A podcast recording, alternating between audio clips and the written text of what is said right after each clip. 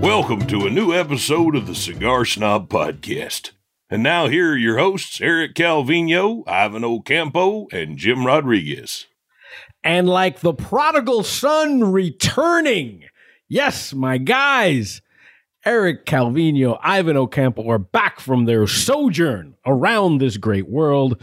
I'm merely Jim Rodriguez, and welcome to another smoky treat edition of the Cigar Snob Magazine podcast. Demon boys, how are you? I don't know about merely Jim Rodriguez. He's got a lot of bling on his wrist. He's got a ton of bling, and No, he came no, with no. Show that in the major camera. excitement. No, no, just, just you No, know, the other one. This, Look at oh, that this thing. Oh, this my whole God. thing? No, no, no, no, no. Somebody see. This is why you can't fall asleep at the barber shop because I'll just take that thing right off of you there. Yep. So, Yep. so that's good. That's I good. I love the energy that he brought in today. Claro. Guy, Claro. I think Yami hit him with like six cafecitos back to back to back to back. She saw me dragging butt when I walked in, and she said, "You need about nine cafecitos." So You're gonna need so some help. Yami's gonna take care of me. And listen, we're gonna take care of you on another amazing smoky treat session here on the Cigar Snob Magazine podcast.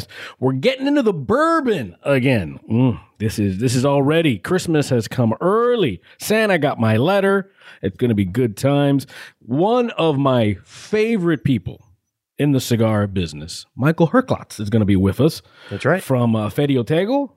Uh, it's it's it's an amazing story. He's an amazing guy, and he just everything about the dude. The guy's just like the most handsomest guy in the world. He's always well. A guy like wakes up in slow motion. Everything he does is like in slow motion. That's, that's incredible. I have a little bit of a man crush on him. I see that. I see that. Uh, Plus, we're going to have your emails during our X's and O's segment, and of course, a very awesome little smoky treat. But first, Jasper, the dímelo. If you're like me and look forward to cozying up to a warm fireplace after a long day on the range, kicking off your boots and settling into a nice big bowl of chili con queso, then you'd love the La Aurora 107 Nicaragua. This Dominican made Nicaraguan puro is a bold new blend with tons of flavor made with the same craftsmanship that has made La Aurora cigars one of the oldest and premium cigar makers in all the world.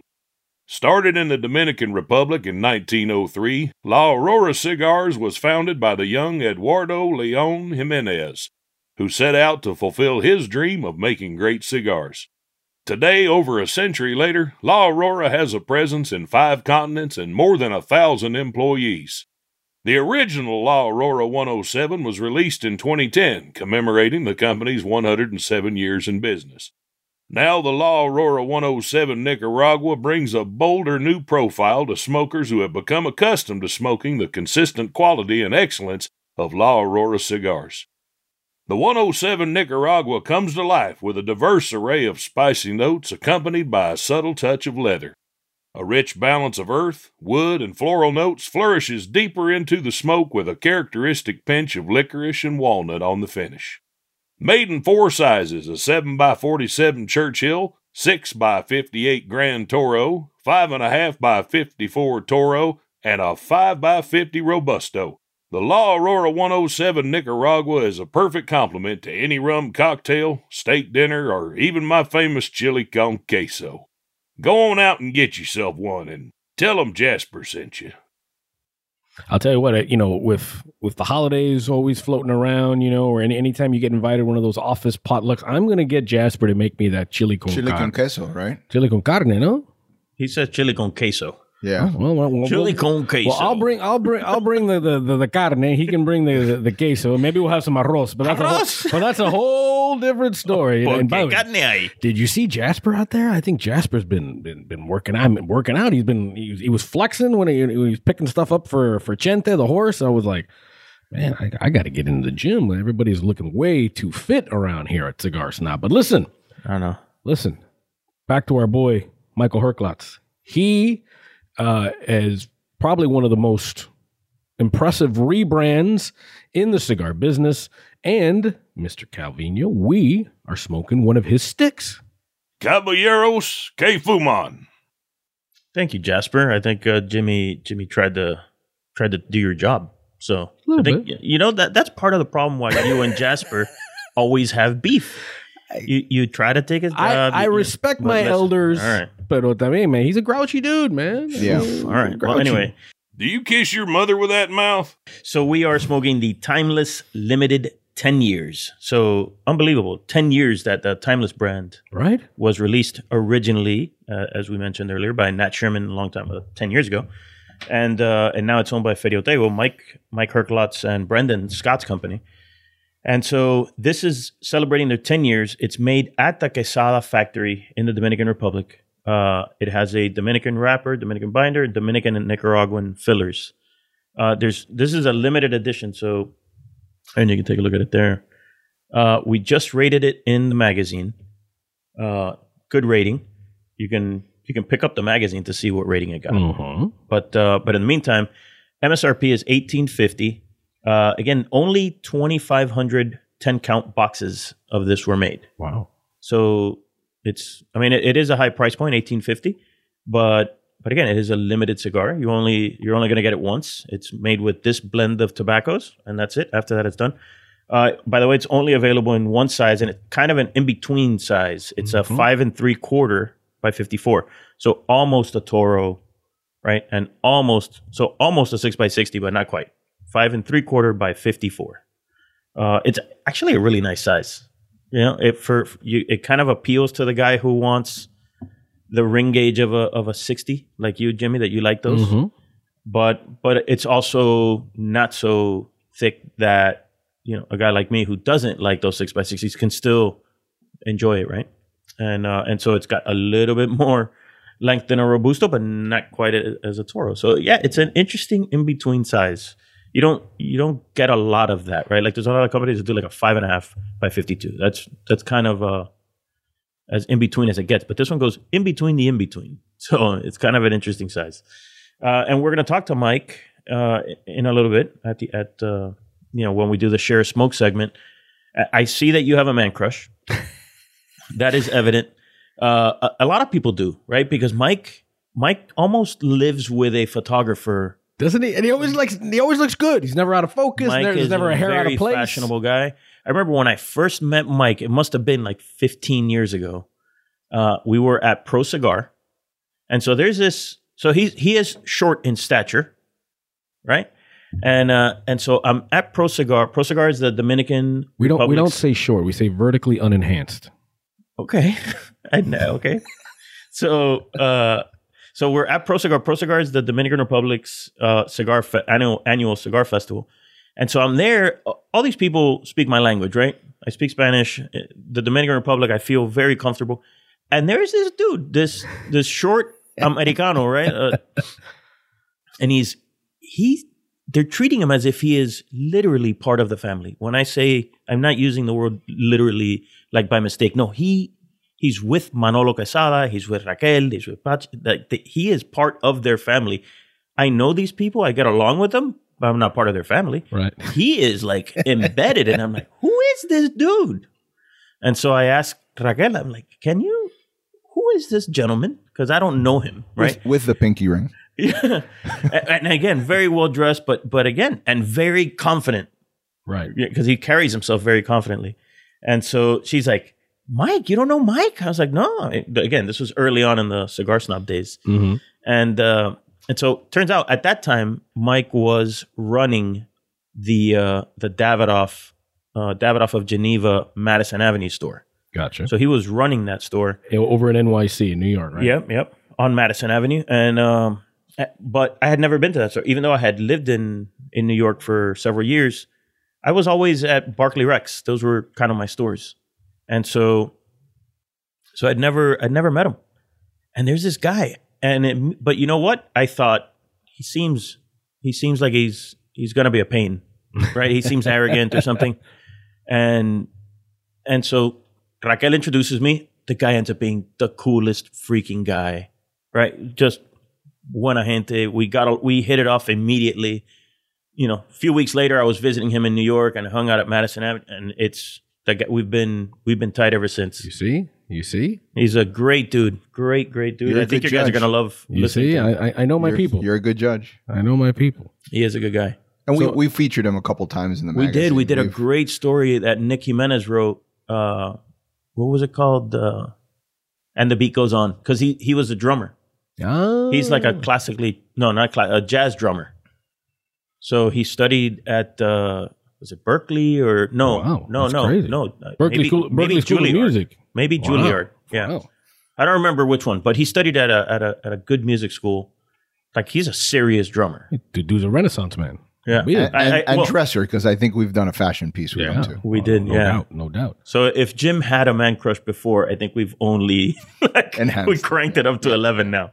I, I think I've gone from George Clooney to to, to Michael Herklots. To Mike Kirkland, there you go. But that's yeah, but that that's a story for a different time. So I'll, I may just have to show up. The you know, uh, I might you know I, I usually dip out during the interview segment, let you guys do your thing, and hang out with uh, I may stick around this with, one. with Chente and, and Jasper out there. You know, you know. But I might hang around with this one. So so listen. So, so- yeah, tell me what you guys So, uh, think so we're, we're smoking the limited edition here. The the and the first thing, first of all, you know me, I love the bands, and I, I've always said this about the timeless. It looks like an old 1920s clock, like an old 1920s wristwatch. Wristwatch, you know. I, I think that was the idea. yeah, it's it's beautiful. It's beautiful. I love it. Um, you know, kind of brown and gold are the are the are the color schematics uh, with, with some white for the lettering, and I guess you know, Ivan, you what what is, what is your taste on this thing? Because again, it, it is like Eric said, it's it's in between. Um, I'm curious to see how how it's how it started for you.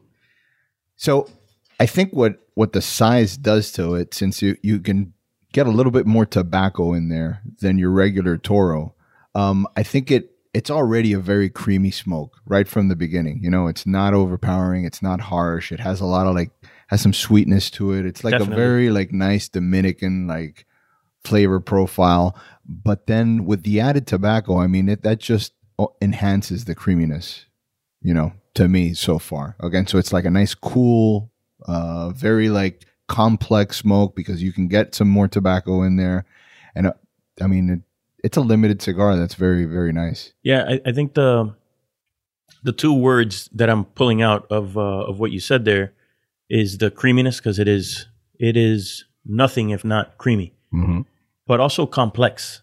And it's true. Uh, you know, the favorite the flavors are are very like nuanced flavors. There's no and there's no there's no note going way overboard above everything else. So it's very much in balance. It's just a, a really well blended cigar, and and you don't expect anything less from a guy like Mike because Mike thinks about these things in the way that uh, you know that you would that you would hope. Right? He gets he he is a pain about it. Like he's at the factory. He makes it a point to go to the factory and taste uh, when they're rolling his uh, cigars, right? Because factories, especially when it's not your own factory, like in this case, Right. like a Sala factory is not Ferio Tego's own factory, so they make different cigars for different people. So, so you're going to start making ours next week. All right, I'm there. Right. Right. And, and so he's very serious about it. He's very deliberate about about what they do with the tobacco. Where each tobacco lands inside of the cigar is very important to him. And so, yeah, I think uh, I think the the, like I said, very creamy. It's got it's got a little bit of of that like that um, herbal. There's like a touch of like herbal in the background. I wrote it down. I wrote Did- like yeah. a, a slight like grassiness almost. Yeah, there's that little herbal thing in the background, but then there's that sweetness, almost like a honey like of sweetness. Wrote And that, uh, wrote that too. yeah, and then the spice, it's not really peppery. Not Right. not peppery, but there is a touch of spice again just to keep it in balance.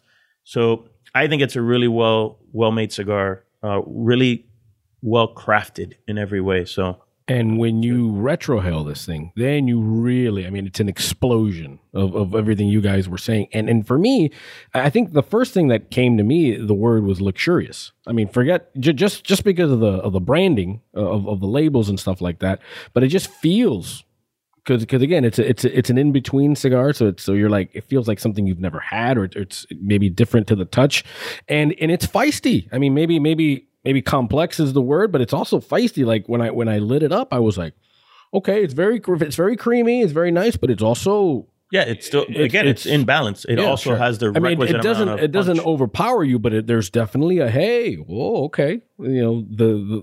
Yeah. The, the presence has been announced, so to speak, and and it's really good. But I think for me, it's it's luxury, and that retro retrohale is amazing. Oh, you get that grassy, you get that that herb sort of uh, what you guys were talking about, and the creaminess. I mean, I'm always down for a creamy cigar. It's just it's unbelievable. Cool, man. So I- so and I what do you do with this cigar? When do you light? The, I mean, you can light it up anytime, but like like Yeah, it really is an I mean, anytime is it- cigar. it's just a, is the this a golf point. course? Is this is this? No, I don't think because I don't think I don't think you want to waste it. I on think a that golf with, course. with a cigar this complex, if you're asking me, I would smoke this indoors if possible. Right? You smoking this outdoors, uh, you're not going to be able to get all of those aromas that we're talking about. Right? It's just it's very hard when a cigar is that nuanced, where everything is kind of like painted with like a like a, a brush. Right? Mhm. Every every one of those little flavor notes is is painted on so finely. You kind of need you know. Uh, to be indoors so that you can get all of the aromas. You retrohale it, the smoke is in the air, and you kind of get more of that. Yeah, I think you'd lose a lot if you smoked this on a golf course Well, or I'll- or outdoors in general. I'll tell you what. I think you have uh, segued very nicely into our X's and O's. so I get paid the big bucks, buddy. My goodness, está, está insoportable hoy. Estás. X's and O's. So let's get into our X's and O's. Let's do it. And uh, the question today um, comes from our buddy Tony, who's in Nashville, out in Music City, the Batman building. You know the Batman building they got there? They have a building that looks like Batman's mask with the little, with the little, not horns, but the little things no, that I, Batman no, had. I don't. Check it out. Just look up Nashville and look up Batman building. And, and Okay. it's it's crazy. So so Tony he writes to us and he says, "Hey guys, my question is: with something as subjective as flavors, pro, flavor profiles, and palates, it is a challenge to write reviews in a way that are broad enough to get your point across to the masses while being informative to the connoisseur. What's your process?" For reviewing, thanks, and keep on with the smoky treats. Ah, Tony, now we can tell he's a, he's a real he's a real one. He's a real Tony one. Tony knows what he's doing. Uh, Tony, I Tony may be in PR. He may be in marketing. I think so, Because yeah, he got he got me. I'm like, Tony, yeah, uh, hi, Tony, yeah, yeah. Yeah. So to give you guys some Yeah, some background, here. Yeah. So we get a bunch of questions every week. We get questions every time we ask for questions. You guys have been awesome about submitting them, and so we had a bunch of questions to choose from. Um, I send you guys the questions, Mhm. and you guys respond. Well, yeah, you know that's a good question. That one's an okay question. But, but as soon as Jim read that Tony used smoky treats His line. his his cat his tagline right uh he was like i think that's a question we're gonna read it's like really jim If you're, ask, if you're asking me, if you're asking me, I- and by the way, the T-shirts are coming. The T-shirts are. Yeah. We got to get the Smoky Tree T-shirts now. That's it now wait now you've forced me to do it That's it. That's uh, it. but Thanks, anyway Tony. but also tony your question is a good one and it's one that comes from it, it sounds like you're a guy who who has tried to you know put put down some notes and flavor profiles of cigars that you smoke because otherwise you would have never uh, stumbled upon this particular conundrum which is something that we deal with in the magazine right when we when we give flavor notes in the magazine we are very conscious of that of what he's asking about right Mhm. of making those notes make sense to a- anyone, right? Like we, we our our flavor notes, we want them to to make sense to a guy who, you know, who has had a decent food, right? And and who knows a little bit, but but not get so esoteric that you know, like we're not saying beluga caviar or or this cigar has notes of sandalwood because no one knows right. what sandalwood smells like, right? Or I wouldn't tell you teak because although I've been on boats, I've never dunked down to the floor and smelled the teak, right? So, uh, so we're trying to we try to keep the notes, the, the those comments about the flavors, we try to make make them accessible uh, and understandable to most people. But like you asked, uh, while still being sophisticated enough that a connoisseur can still use them as well. And that's a fine line because you can get really goofy with it, right? You can get, you can start Madagascar vanilla. I'm sorry, most people you you give I, you smell vanilla from the one that you buy at Publix, Right. and then At you the smell grocery store, Madagascar right. vanilla, and it's come on, it's really hard to tell the difference. Is that a thing? That is a thing, Oh, okay. yeah. And uh, you know, like I think you can say I mean, how, coffee. how are you going to keep them on the farm when they've seen Karl Hungus, right? yeah. Big Lebowski reference. That's right. everybody. Big Lebowski. Oh. So uh, you know, you can in terms of like coffee, right? Mhm. you you can't get too crazy with this smells like you know lightly roasted Kona bean coffee versus Arabica bean. Oh, Okay, no, no, right. it tastes like you know, it smells like black American coffee being brewed, or it smell, or it tastes like espresso in, in your on your palate, right? And so that's a that's a great question. I, obviously, I can go on, on and on about that. And, and what, Ivan, what do I- you think, Ivan? I, I wanted to, I wanted to jump in real quick, uh, kind of related to this as well, because I think a lot of it is also to get those notes, to get those smells and those tastes.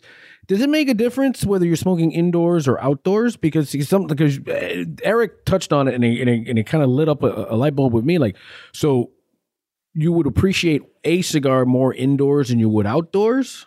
Do, do you do that uh, conscious effort? Like, oh, I somebody gave me this, maybe I shouldn't smoke this indoors. Maybe I want to be more outdoors with it. I mean, that's a very broad spectrum, you know, because some outdoor settings could be absolutely perfect, you know. Wind has, you know, wind would affect Yeah. your smoking experience. The heat, yeah. The heat, it- you know, there's a lot of things. So, I mean, some some outdoor settings are better than others. Sure. Um, but in regards to the question, I I'll throw it back to you, Jim. Okay. And I've always said this back from my uh like my wine uh sampling days when I took it in college and stuff. I always feel like when you're when you're tasting cigars with people who are um I'm not going to say knowledgeable because for example in this like in this specific example we were we were tasting the same notes at the same time, right? Yeah.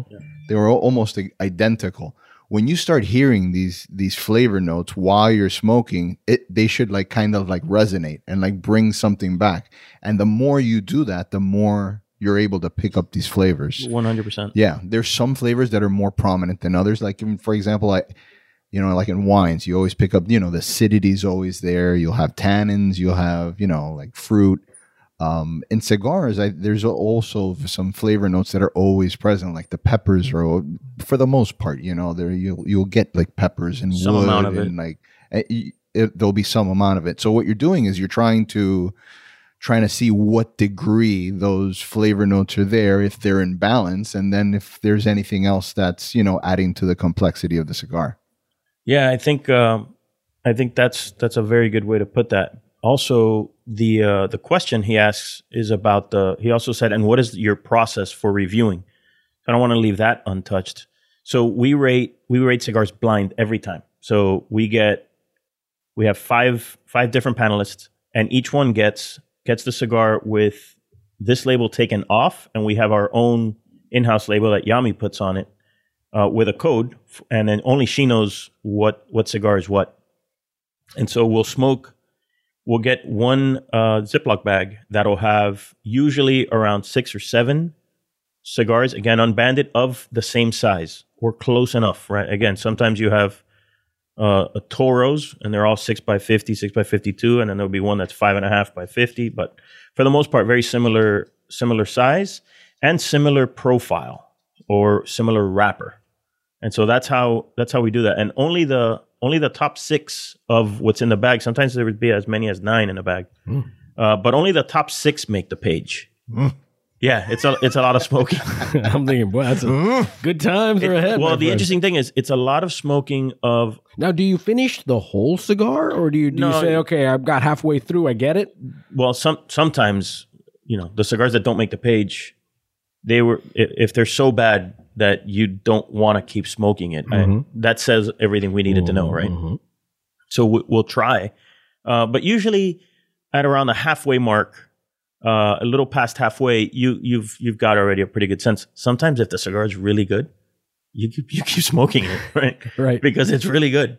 And and so and that factors into to your overall experience of the cigar right? So you say no this cigar was really good.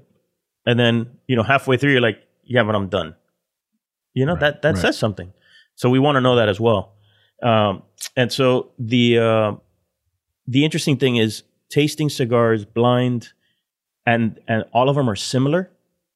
That gives you a very interesting reference point when you're when you're smoking because you're you're comparing to its peers at least in this group. Now, do you guys smoke them in the same room, or is it, is it everybody's no everybody everybody does it on their own sometimes we'll do it together like ivan and i because we're, we're both here in the office and sometimes we'll smoke the same the same cigar hey let's grab whatever number 3 Mhm, mhm.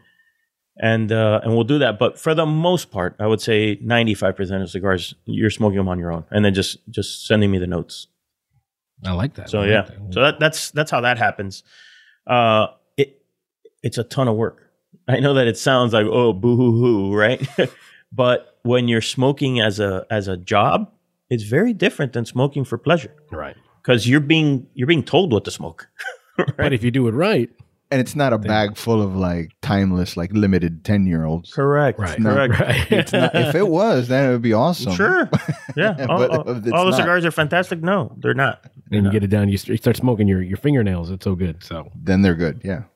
Well, thank you, Tony. And a reminder that if there's a cigar question you'd like answered, well, you can submit it to questions at cigarsnobmag.com. That's questions at cigarsnobmag.com. And if we read and answer your question, what happens?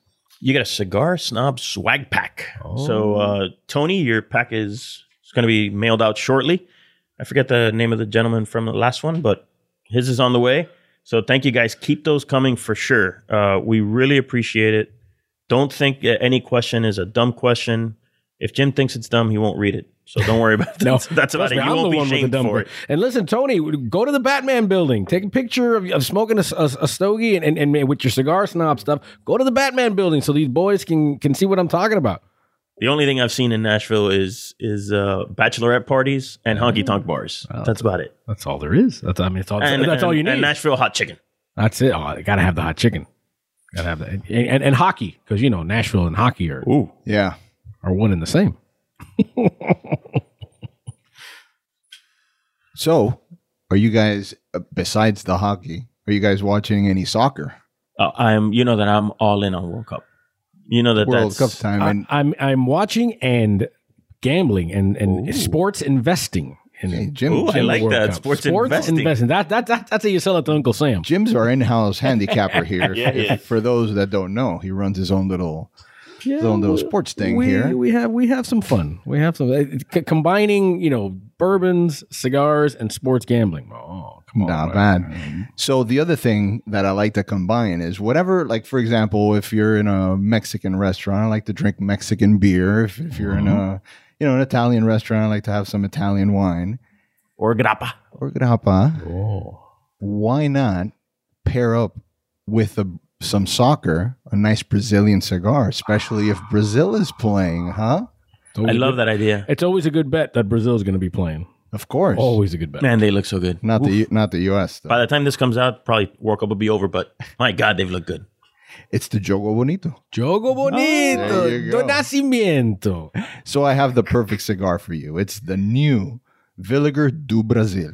Ah, Handcrafted entirely from the finest Brazilian tobaccos, Villiger's new Do Brasil shines the spotlight on the unique characteristics of tobacco grown in the legendary, legendary Bahia region, one of the most fertile regions of Brazil. Known for the cultivation of oranges, sugar cane, and coffee, this region is also known for another top class product, fine tobacco. Mm.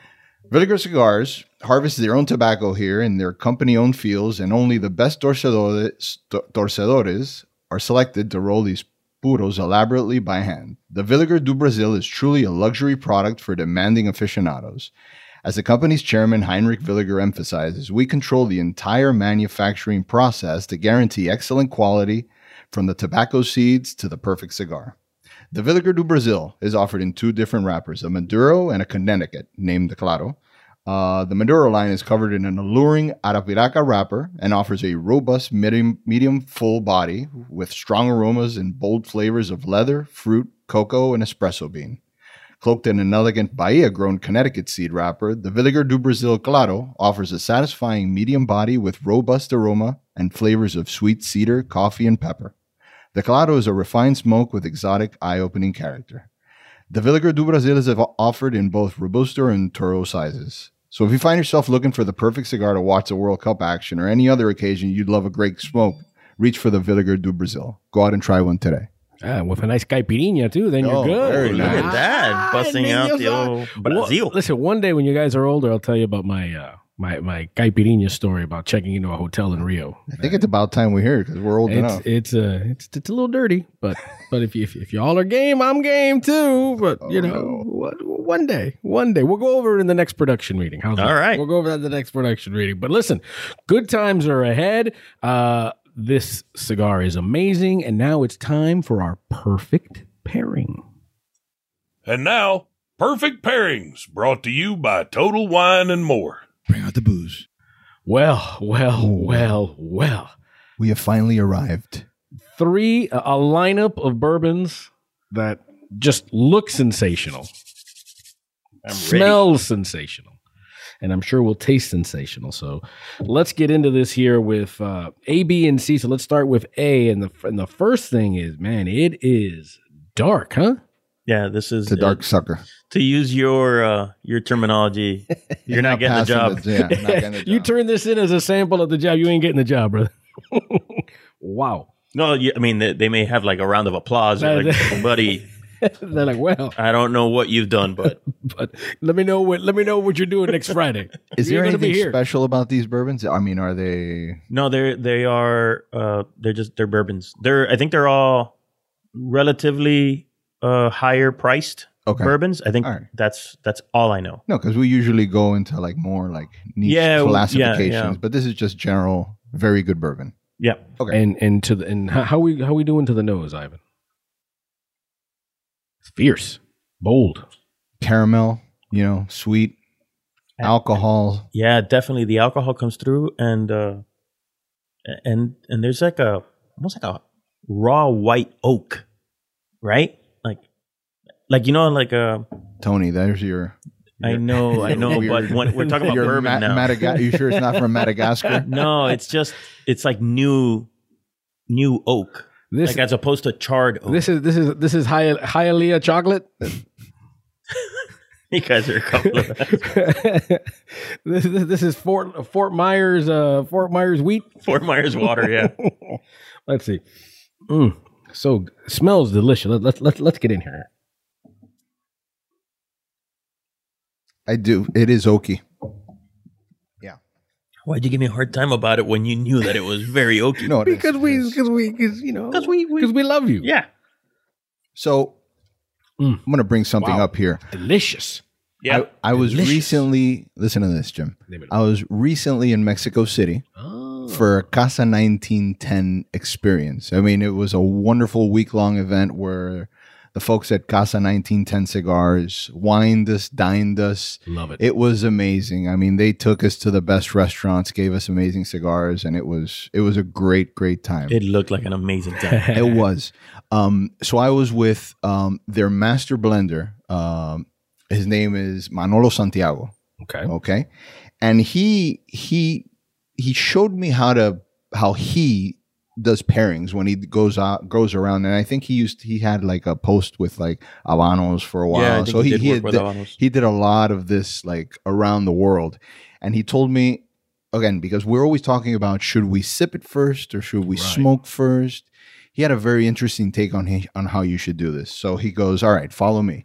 He goes, "Take a deep, very big drag of the cigar and hold all the smoke in your mouth and hold it there for like five seconds. And then once five seconds, we can do all the do this at the Oh, same yeah? time. All right, here we go. As soon as I'm done explaining. Okay. So you take this one big drag, hold it in your mouth for five seconds, and then release it, and then take a sip of your bourbon, but try to just try for it to just land in your stomach.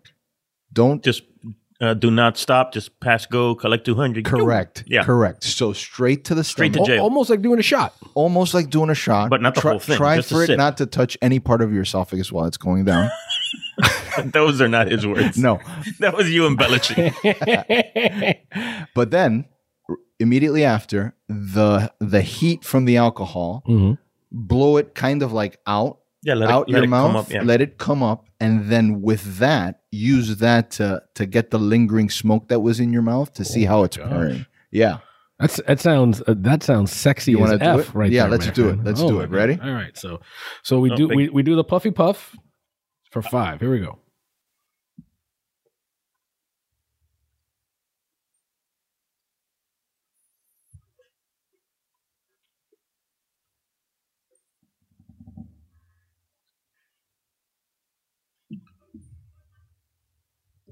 Now how's that working? Holy cow! It's different, right? It's different. It, it takes a second, and then when it comes up, yeah, it's very. It's interesting. It's different. I'm gonna do it again. I think the smoke isn't lingering enough. Yeah. because it's not like a What I take on that when it when the uh when the spirit came back up, I, all I got was the spirit. I didn't I didn't get the I would I would blow it out your nose. You know, after you have it in your mouth, don't blow it directly out your mouth. Blow it out your nose and try it. Well, especially with A, this particular bourbon, it has. So what I don't like about this method is that there's a lot of uh, dead air. It's five seconds of yeah. And this is I can only imagine somebody sitting in a bar, and I'm not. And plus, Manolo is is the man for this. But but I I just feel like if you saw somebody doing it at a bar, you'd be, like, what's that guy doing over there? it. It's the equivalent of like gargling the wine. when Right. you're- I wouldn't do it, but it, it At least it's a good Or conversation. slurping your ramen. but it does it does make the. But I pairing will tell you this: interesting. with this particular bourbon, I'm I'm curious to use the other two that we have. This thing has such heat. This particular That it comes right that back it up. comes right back up, and it just kind of stays there. Yeah, it it's just nice. kind of coats your whole Otherwise, it- esophagus and your mouth. otherwise, if you if you slosh it around in your mouth, it just burns your entire palate. Mhm, mhm. No, but you know, I think I just want to just want to come back to our standard way of doing it. Mm. Also, because it works well. These two work well together in the normal way of doing it. I think that by going into this other dimension of tasting, very interesting. And I, I don't know if this is the combination to do that with, uh, but it's it is very interesting to do it that way. I mean, these. I think the heat that this bourbon generates is great. You know, you take the puff, enjoy it, and then that thing just kind of Well, get you a nice a nice bed. Well, one one note is uh, we always tell Yami to to give us the the spirits in ascending order Mhm. of uh, alcohol content. So, so what what's coming next? So if this is this hot, uh, yeah, I can only imagine what the level of alcohol is for C. Are Well, we, are we ready for B? Let's go B. Because you can't get to C unless you get to B. How are you with bourbon? Well, I love because you, always- you always tell me. Uh, I, that's I'm a, my- I'm a bourbon he guy. he says the same shit I've heard. That's my jam. That's my That's jam. what I drink. That's hey, I've got the. I literally have the T-shirt that says bourbon and cigars. So I will. I will wear that the next Then show. it's Well, official. Can we can we uh, say where we are with A? Like, did we? I liked it. Yeah, Well, you guys downed it. Yeah, I mean, for me, for me, I was concerned with the amount of heat that generates at the end, but it doesn't. It doesn't affect the cigar. The, The cigar cigar, the stood up to cigar it. stands up to it, and and it's at least through the first bourbon. It's they are hand in hand. They they they complement each other very well. Actually, you know, like I just I just did it. The whiskey, the bourbon, it uh it makes your mouth water a lot. This Mm. one. And so actually works really nice whiskey to cigar. What? Where are you at? B? No, I'm still on A. You're still on A? Well, yeah, I mean we we didn't give A its proper Okay. assessment. Milking over here. leave, leave him alone. He's, he's doing his thing. All right, let's Old let, Pa- Pavlov over here. let, us move over to B and ding. so, let's, so so B first thing. It's a lot. it- it's it's it's light. It's more gold Sure. than than A was. Yeah, I think like B and C I say was because A is gone. gone. B and C look like the same whiskey in the glass. I got like a floral note. Mm-hmm. You're right. It's a lot less intense on the nose than A was. All right, let's Uh, see. It is more caramelly. Let's take a little splash here. All right. Oh, but it's Very nice. Very very lighter. subtle. Very li- lighter, subtle. it's lighter, more delicate. That's Right. nice. Closer to like a scotch. Yeah, that's really nice, and, and less over the top oaky. Okay. Yeah. This, this is a girl that when you're this one's a girl when you're kissing you're looking at her while you're kissing her. You're, you're, you're totally you know you're holding her. And you're, you're Nah, don't her. listen to him. Don't don't listen. To. I'm just saying. Nah. I'm relating to I'm me. just a player. I just no, no, crush no, a lot. no, no, no. I'm, I'm a player. Er, not an A. Okay. the caipirinha, caipirinha crusher. A caipirinha. May I have a caipirinha, please? With or without? Mm. All right. So let me go. What about with the cigar? Because we're uh, I think it goes well. does it? Yeah, it's like a pairing of equals. It's sm- they're both smooth, not overpowering, ba- and balanced. That first one, you're right. I think it was too oaky. Yeah, it's just you know I'm always trying to separate the what I feel personally about the spirit Yeah. and how I feel that it pairs. And so even though I didn't love love love A because it was too oaky, a little bit out of balance in that way, I did like how it worked with the cigar. That was that was actually nice. The one thing I don't like about the Manolo method is mm. you you waste your your mm-hmm. whiskey oh, much Oh, faster. You're, you're, you're crushing it. They're selling bottles of whatever it is with the Manolo method. it goes quick. I, yeah, I- Manolo had maybe a stock in Diageo or something. you know? I, I think the timing of B as a spirit with the cigar is impeccable. It it gets out of its way. The spirit gets out of its way, and then it allows you to enjoy the cigar. It's almost they're they're almost independently working with each other. Does that make sense? Yeah, it, when you go cigar to bourbon, you lose a lot in the bourbon. But when you go bourbon to cigar, not terrible. Right, and and, and it feels like it Kind of gets out of the way. it gets yeah. out of the way. But gets out of the way. It, it kind of gets out of the way too much when you go cigar to bourbon. Mhm. Right, you lose you lose a lot because it's a very delicate bourbon. It's not. Uh, I don't. I don't know what that is. It's really nice though. It's fragile. really nice. I, I'm enjoying it. I don't know if it's Can't put my finger on it. Yami, sh- can you bring some more out? Sound good to me. Only one way to find out is to only have more, right? C. All right, so Yeah, it loses it loses everything. It ha- it's like well, let me finish it because I don't want it to get jealous since A is all gone. So My belly is warm right, from going straight my elbows are hot. from going straight to the. I think my, I think my, I think my elbows are sweating. So no, it's really good. It's a really good bourbon. It's just again, it just it gets it gets out of the way enough for the cigar. yeah. They don't they don't get in the way of each other. Oh, Manolo. oh Manolo. Hey, All right. Manolo. Let's go to C. All right, let's go to C here. First thing, a little darker, almost almost Yeah, I- I almost the same. Closer to A. Yeah. I thought they looked the same in the glass, but no, you're right. It is uh it, it's in between the two. By the way, if I, A had, lot more intense on the nose. if I had to put on my investigative reporter hat, I- I, think B would be the most expensive because Yami didn't exactly give me a, a big pour of B. But you never know, like she, Right, right. Because she like- doesn't know the price. I was like, Yami, what happened? She just sees bottles. She's like, I know you. I want to give you a little bit. She just this." sees bottles and alcohol levels. Me too. All right, so here's here's C. Uh, again, I don't, dark. I don't get as much on the nose. No, I Let's do. see. I think you've burned everything with the with the Manolo method. coming up on Netflix, the Manolo Method. Yeah, the, I I don't. It it, it kind of falls flat on the nose. No, it just kind of For me, yeah. you're, you're like okay, and don't say. But I think I think it's a also a result of A and B being so aromatic. Especially A. A was All right, so let's super intense. let's on get nose. into C here. Let's get a little splash in here. I Have to get my nose hairs into the bourbon for me to smell it. You have to tickle the bourbon. Ooh, oh yeah. You, when when when when I'm sorry, the mental picture of that when too much for me. When Ivan when Ivan The goes to bourbon the, car wash. When I when Ivan goes to the when, when Ivan goes to the barber, they're like, no, no, leave the leave the nose hairs. I need that for work. I need those. I need those for work. The ear, okay, take those, but the nose, no, I need those.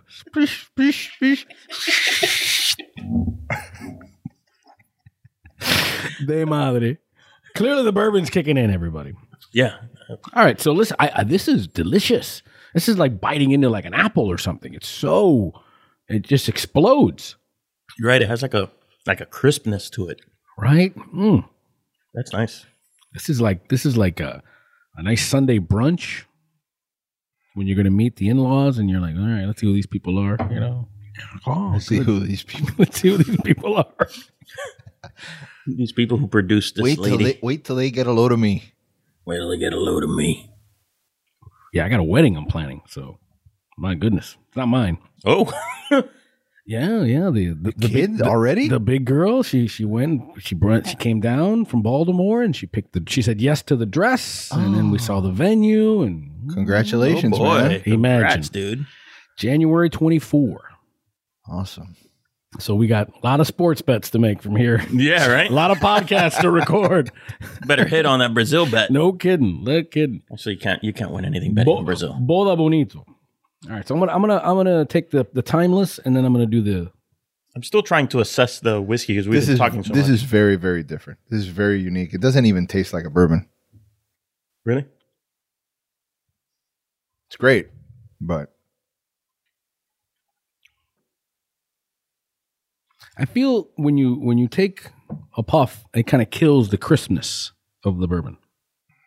This this to me feels like it's it's a brunch. It's it's so crisp. It's so flavorful. I- you don't want it to get anything in the way of it. I think you're right. Uh, it it doesn't have those traditional bourbon caramel notes, right? Those cinnamon notes doesn't have that. So it, it is. You're right. There's something interesting there. It's not. it's not. It's not that it's bad. It's no, just No, it's great. It's just Yeah. I don't think it works with a cigar. I'm, I'm, B is my favorite so far. But with the cigar as well. Yeah. You didn't think it lost too much? No, Okay. Like I get a little bit of that bourbon on the nose, but it's also like really astringent. Like I feel my mouth puckering up from the like the tannins, like the oak tannin. if you ashed in it, maybe you get some of the more flavors, Mm. like I did. That's a pro. that's a pro tip. Don't worry about that. Psst, it's all good. It's all good. No, I mean the bourbon itself is delicious. It is delicious. I don't. I don't think it's the highest proof one. Doesn't taste like. Right? I mean, it feels like A was, but A was a monster in a good way. But- And I mean that in a good way. A was a monster. but maybe she throws a curveball too. I mean, you never know. All right, it's time. She- it's it's time for the reveal. No, Let's go. Let's do all it. right, Yami, make it happen.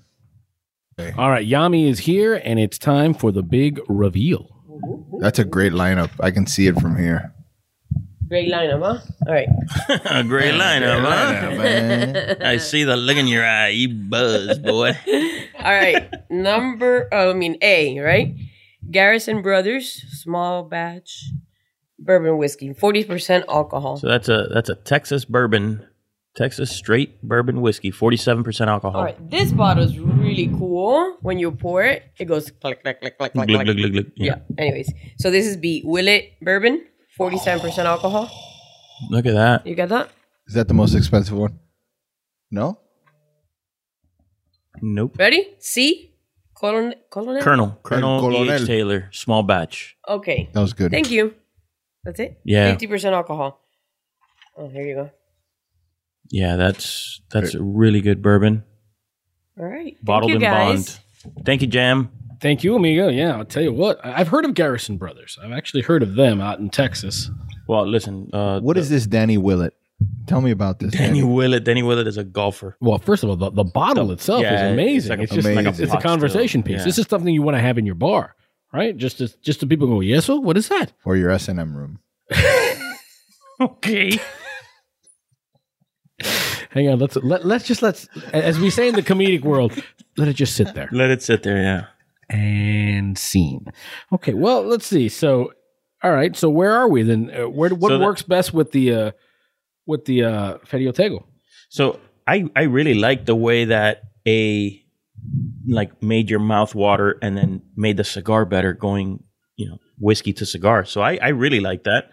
I also on its own I know Ivan didn't love it, but I thought on its own C was really nice. No, I mean, I didn't not like it, and I usually I like to go for like those unique, you know, like flavor profiles that that stray away from like what your typical like bourbon or tequila or whatever. It, and I think that fits the bill. It didn't taste like your typical like over the top oaky, you know, caramel type. It was very much imbalanced. Like Imbalanced, the caramel refined, wasn't high. nice. It was No, no, it it was was- it like was barely good. imperceptible. yeah. It was very interesting, but you know, I think that's probably the most expensive bottle in the bunch. I don't know. I'm not sure. Well, I would say if if I, if if you needed to smoke it, I think with A is is the one to go. I think you go with the Garrison Brothers Mm. because I think it's this cigar has got punch. This cigar has got testicular fortitude, as I like to say. Yeah. All right, it's got testicular fortitude, and it can hold up to a strong spirit. And I think Garrison Brothers, this particular bourbon is is is is there. It's it's it's full, it's robust, it's rich, and I think they play very well together. I think I think B gets out of its way. I think they play very well independent of each other. I would love to have this just on my own, On just, its own, Just yeah. a good sipping bourbon. You're hanging out. Maybe you're watching the game, or you know, you, really nice. you're having a birthday party. The kids are over. You're letting you're letting them play, and you're just doing a little sippy sippy there. Okay. yeah, no, I mean we don't have to reach consensus on this every time. No, of course not. I thought I thought B was perfect with the cigar. Yeah. Yeah.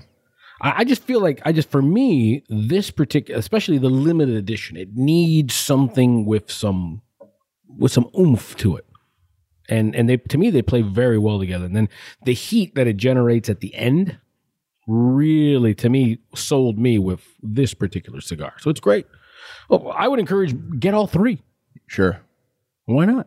Yeah, Treat yourself. listen. Um, you know the Gar- so I'm I'm looking up looking up prices here to kind of give you a heads up. So Garrison Brothers small batch, which was A, Uh-huh. is eighty nine ninety nine at Total Wine. Uh, I think it's available nationwide. Uh, yeah, forty seven percent.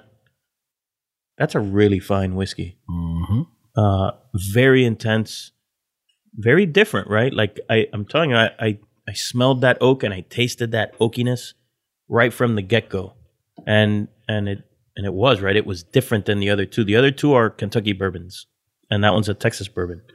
But Ivan, you thought Colonel Taylor was, Was the most unique one Was the most unique, and for me. And this Colonel Taylor small batch says bottled in bond. And what, what does that mean? So bottled in bond is is a reference to the Bottled in Bond Act of 1897. And so the thing Recent. was, yeah, yeah, very, very recent. so all these things are, all these labels in in American whiskey, they're they're based on you know government taxation and and and as a byproduct protecting the consumer. So back in in the 1800s, you were having so people didn't buy whiskey by the bottle like that, right? It wasn't that common. So you'd you'd go to the bar and you'd drink uh, from a basically from a barrel. Mm. And so sometimes the the bar would uh, would adulterate that. So you would say, "Here we have Colonel Taylor, right? You you want Colonel Taylor?" And then they'd pour you Colonel Taylor from the Colonel Taylor barrel, and and that barrel had already been refilled with Ah. other whiskeys. They do that at in South Beach. Yeah, that, that's a standard practice in South Beach. I'd like I'd like a But- Don Julio or Avion, whatever. Yeah, yeah. Well, we say Avion, bro. Come on, don't say Avion. No, Avion water. Oh, they, they, okay, dilute you scared me. I thought you were Oh, calling. Avion tequila Avion. I, would like some. I like some airplane tequila, please. Yeah, you scared, you scared me. But uh, but no, the the point is, bottled and bond, you're always going to get a 100 proof whiskey, right? So 50% alcohol. That's always Mm-hmm. that's part of the definition, and then it has to be from one distilling season. So it's not like multiple years thrown together, Right. and from one distiller, which is kind of like the key in the whole thing, right? So you can't mix. And if you're gonna mix, you have to say it on the bottle. So it's kind of like a, a packaging um, kind of re- requirement. However, when you see bottled and bond on a bottle, that means that they've met all those requirements, and that gives you a pretty good sort of quality. Right. And Uh, and and they go out of their way on the on the label to say first and only. So so yeah, that that's the idea. That's the idea. They're trying to they're trying to get you to realize this is quality stuff. It's hundred proof. Yeah, so the, the big distillers got together to push for these for these acts because so when you're making so you were uh, you were a big distiller back in the 1800s and your product was being cut with other things and and you were losing profit. So the big the big companies got together to sort of push for that. And so so it's a it's a good again sort of guarantee of quality. You know that the product in there has been protected because it's also it has to be in a bonded warehouse, which is why it's bottled in bond. Mhm. So so it's it's kind of a it's another layer of protection for the consumer. Love So if you see bottled in bond, you can almost like okay, I know I know that that is from that distiller, you know, and it's protected. So I, I it's a, it's a good. I I always if I see bottled and bond as an option, I buy it. Right. And what I love, just to put a bow on everything, guys, what I love about the Garrison Brothers one is that at, to me, it works great with Timeless for my particular palate. But if you don't have a cigar, and that also works amazing on its own. So, you know, you you get a two for one kind of thing going there. Yeah, but you know what? I think all three No, on all their, three on are their amazing. own were were fantastic in different ways. Right. Right, like that Willet. That was delicate. I, I didn't like it with the cigar. I, I think it lost too much. Well, you, you get it just for the bottle. Just that's a conversation piece. You have it on your bar. People say, "What's that about?" If we, if we had to do if we had to make old fashions because we didn't have any rye or whatever, Mhm. I mean, I'm using the uh, the Garrison Brothers, For you sure. know, and right? I'm not 'Cause- I'm not I'm not touching those other bottles to make the the old Yeah, fashioned. especially the the Taylor. It's it's too fine of a whiskey to Yeah, to put doing inside of a of a, an old fashioned. If you want to get to an old fashioned conversation, I'm not going to make old fashions with bourbon anyway. right, I'm going to use rye whiskey. right. No, no, right. Yeah. But if I had to, Yeah. Love it, love it. Hey, as always, Perfect Pairings is brought to you by Total Wine and More, where you'll always find the right bottle at the right price with their lowest price guarantee. You can visit Total Wine and More at totalwine.com. And our time, he's over there. I see him in the background, always looking dapper. It's time for our share of smoke with Mike Herklots. All right. We are back with Mr. Michael Herklots. How about it? What's up, brother? In Miami, man. So freaking happy to have you here. I'm happy to be here. I'm loaded with Cuban food, Cuban coffee, and thank God not Cuban cigars. I mean, this is like really a dream I mean, come this true. doesn't get better. A dream come true. And we're about to be loaded with uh, some pretty good bourbon. This is exciting, man. So you have no idea what's in there. Uh, bourbon. I know. Yeah, well, thanks. Uh, I know what they are. You do not. Uh, but I think we're going to have a good time. So, for those of you that don't know, Michael Herklots, Timeless, Ferio Tego, right? So, so do you want to give a little bit of a history for the handful of people out there who don't really know Ferio Tego? Where did this come from? Why is suddenly Timeless a Ferio Tego brand? You Sure. want to do that? Yeah, I can do. Uh, I'll go- because because it's relevant because we smoked on the show we smoked the the timeless 10th anniversary Yep.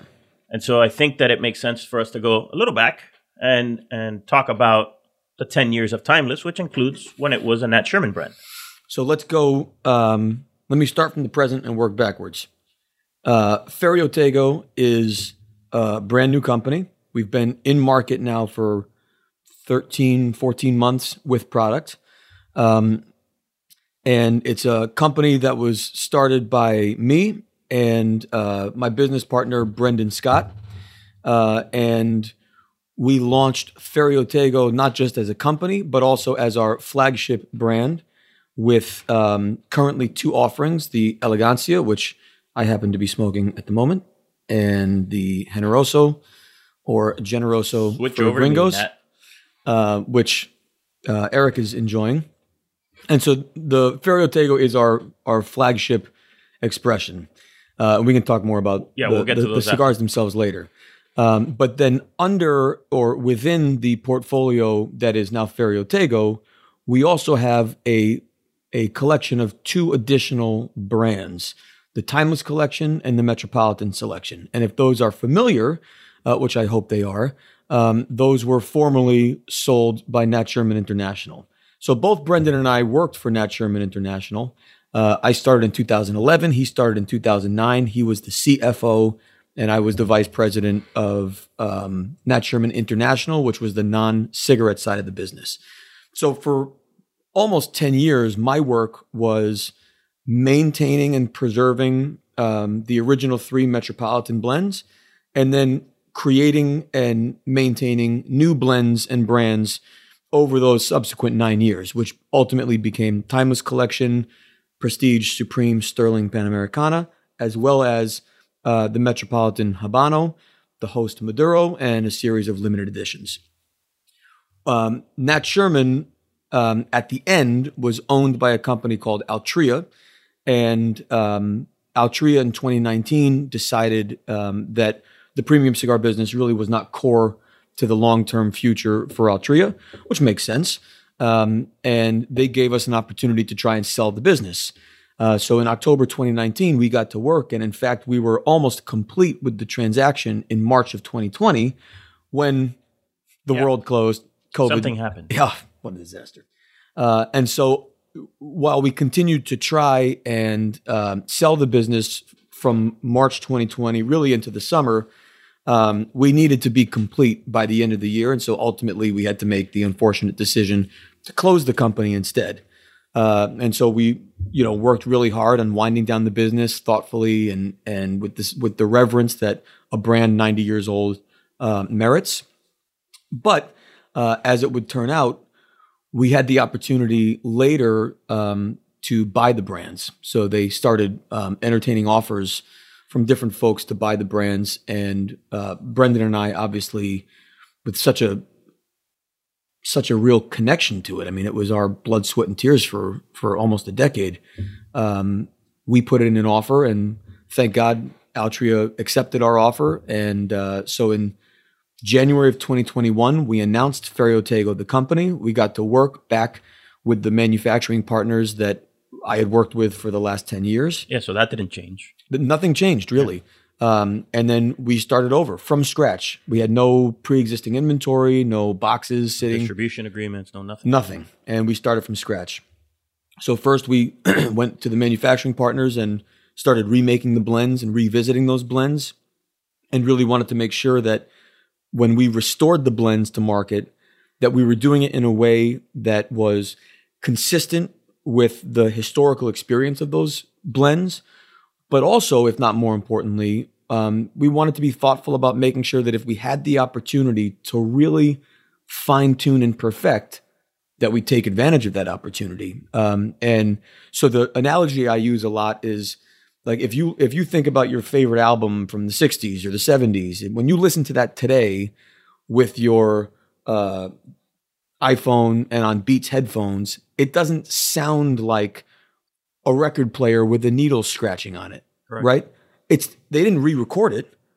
The session's exactly the same. The song is identical, but it's been remastered so that when you listen to it in 2022 with the technology that we have, it sounds the best it's ever sounded. That's a great analogy. That's what we did with these spot blends. on. So when you smoke a Metropolitan uh, Connecticut or Maduro, they've been around since 1995. Those blends, and we spent, I certainly spent a lot of time from 2011 putting a little polish on those blends and making sure that they tasted, you know, as relevant in that moment as they did when they were released. But in this case, because we were starting from scratch, we weren't just maintaining a blend; we had to recreate the blend. And um, my analogy for that is like theater.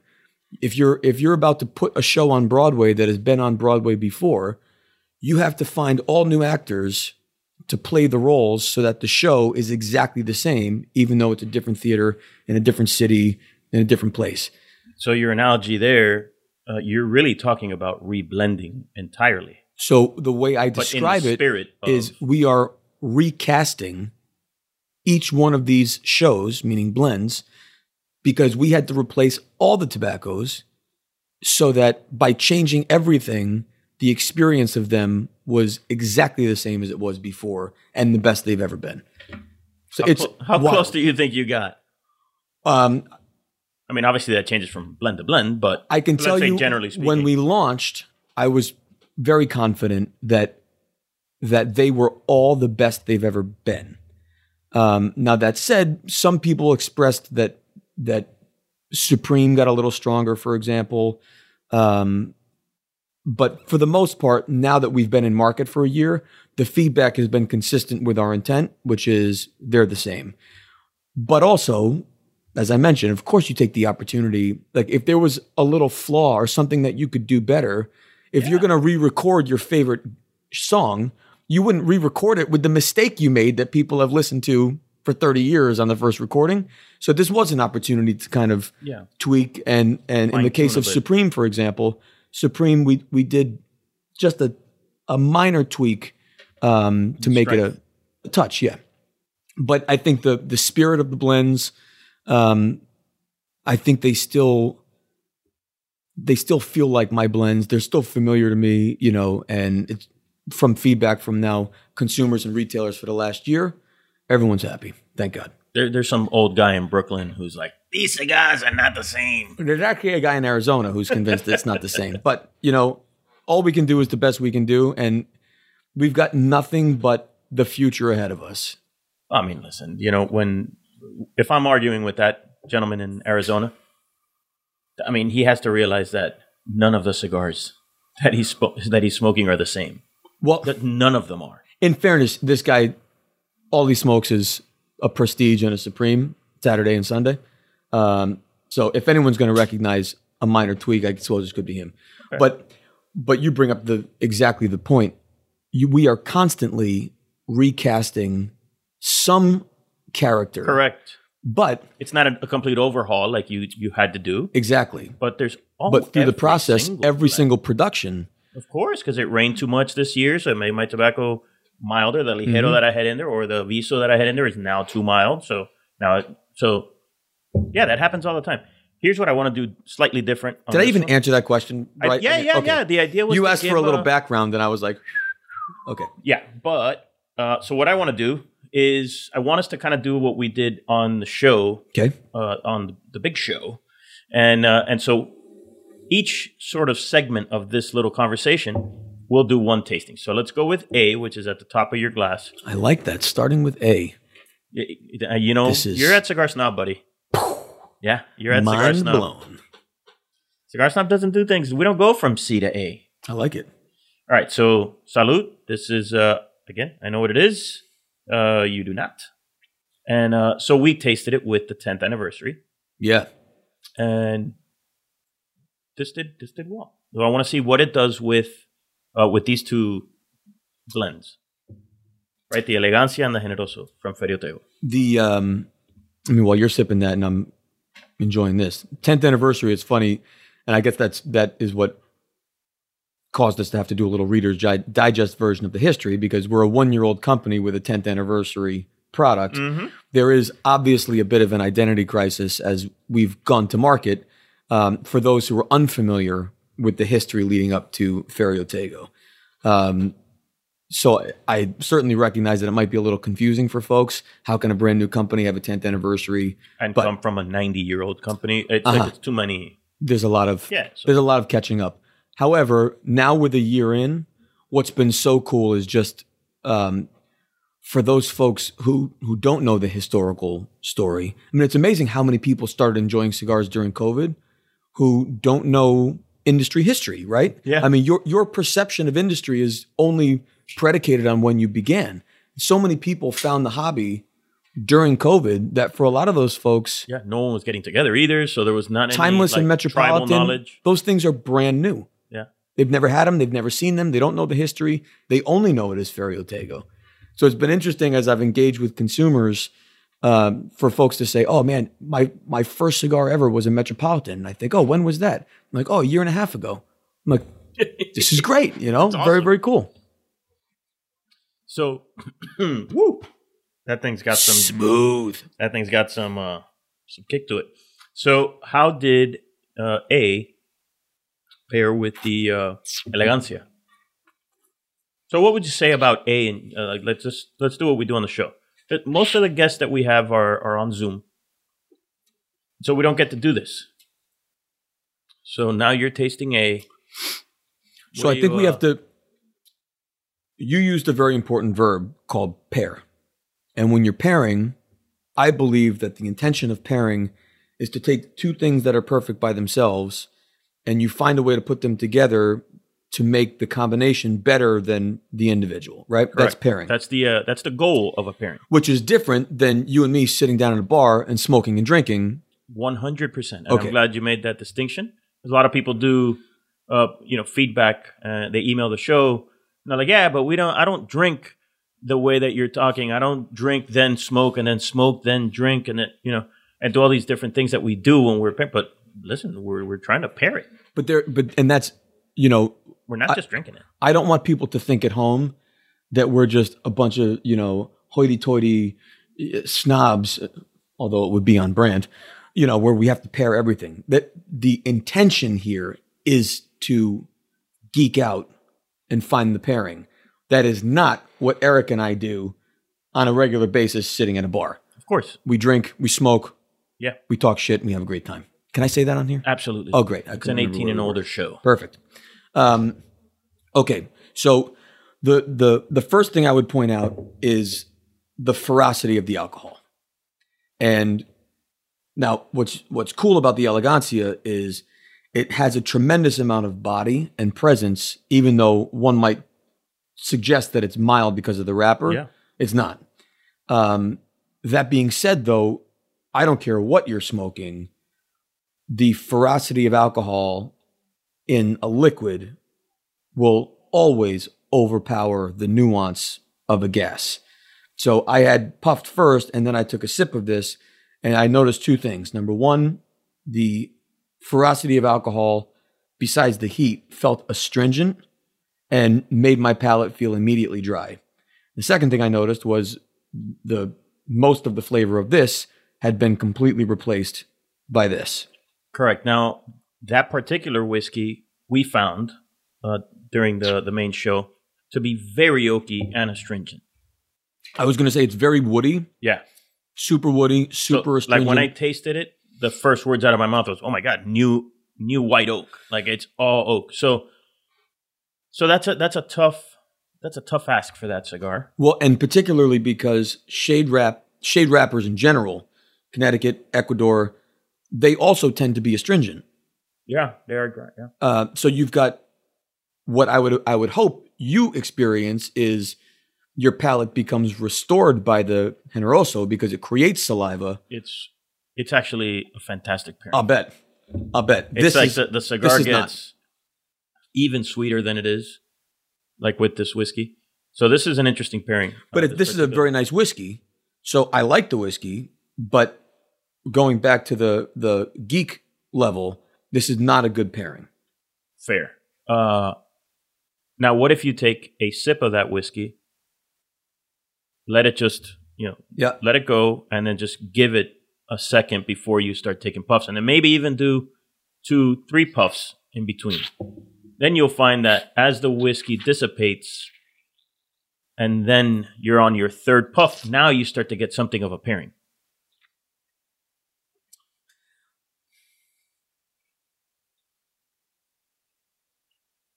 Layering this on top of the whiskey because the whiskey every time i taste it it's like exactly the same which means it's doing the same thing which is replacing this flavor.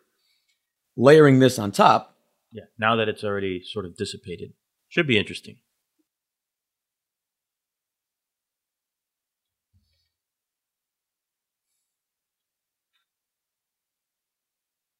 the wood is overpowering. Yeah, but, with but- this it doesn't. This right but this this is completely steps in and goes, "Hey, what i let me get in here."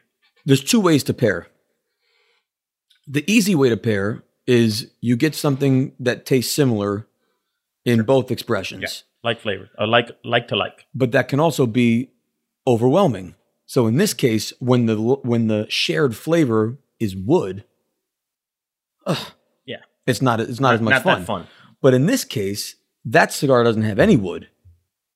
No, it's, it's so I would imagine there's a lot more of that like um, paint by numbers effect on your palate, where you get all the woodiness and vanilla and oak from the whiskey, but then you put that bomb on it with the meat and the It's earth It's and the total red pepper. And, Yeah. and sweetness and earthiness. Yeah, this is a really fun cigar, by the way. I don't know if you guys have tried this. This is the 2022 Generoso. So I want to jump into why these blends are uh, vintage. yeah. Uh, but first, let's jump into the next whiskey because I'm I'm interested to see how that cigar does with whiskey number letter B. I was about to say number two. Did we tell everyone it's nine thirty in the morning? Yeah, well, I mean, sometimes these guys figure it out. They see uh, they see us in pajamas sometimes, so a lot less aggressive. This has a sweetness and a viscosity Yeah. that's almost oily. but not an attack. no, no, no. Yeah. Still high alcohol, but it doesn't have the um, the astringency. Yeah, that that oakiness isn't there. It's it's much more subtle. By the way, we're going up in alcohol content. I just took a sip of C. I just realized I drank the Ah. wrong one. Ah, So maybe that's why it. Uh, Hmm. C is lovely. Let me go to B. Let's jump back into B. So I don't. I didn't do well in third grade. You know what I mean? Mrs. Thompson just she couldn't get the the alphabet into you. Mrs. Th- what was the what was the town in Connecticut? Killingly. Killingly. I I, uh, I always want to say Killington, So like Vermont. this one has, forgetting C for a moment, this one has a slightly more familiar heat to A. I mean, I already tasted C, so I can't forget it. Um, and it's not as viscous as C, but it's certainly the This is what I was saying is less aggressive. yeah, and and the it's still aggressive from an alcohol and heat standpoint. It is not aggressive in the overwhelming wood flavor, and to me, it has a um, almost like a honey note to it, which I'm excited because this also has a honey note very specifically. Believe it or not, on the Generoso, I like A better than B. That that makes sense to me. Yeah, Generoso not quite as fun with B, and B not quite as fun with Generoso. It's like they they they they're kind of at odds with each other. Whereas A, Generoso and B. yeah, whereas A was was, a blast. as a general rule, um, for pairing, just if folks want to do it at home, I do encourage you to do it in the order of sip and then puff to to create that combination of flavors. Because if you do it the opposite, this will always overpower. We do both because we don't only taste high proof bourbons. I mean, specifically with high alcohol spirits. Yeah, yeah, yeah. wine, beer, coffee, you can interchange, but when the alcohol is that high, the astringency level is high, and then you start fighting. But this, We do both, and and uh, Ivan was in in Mexico recently, and he met Manolo Santiago, the guy from uh, the blender from Casa 1910, and he gave him a, a method of pairing.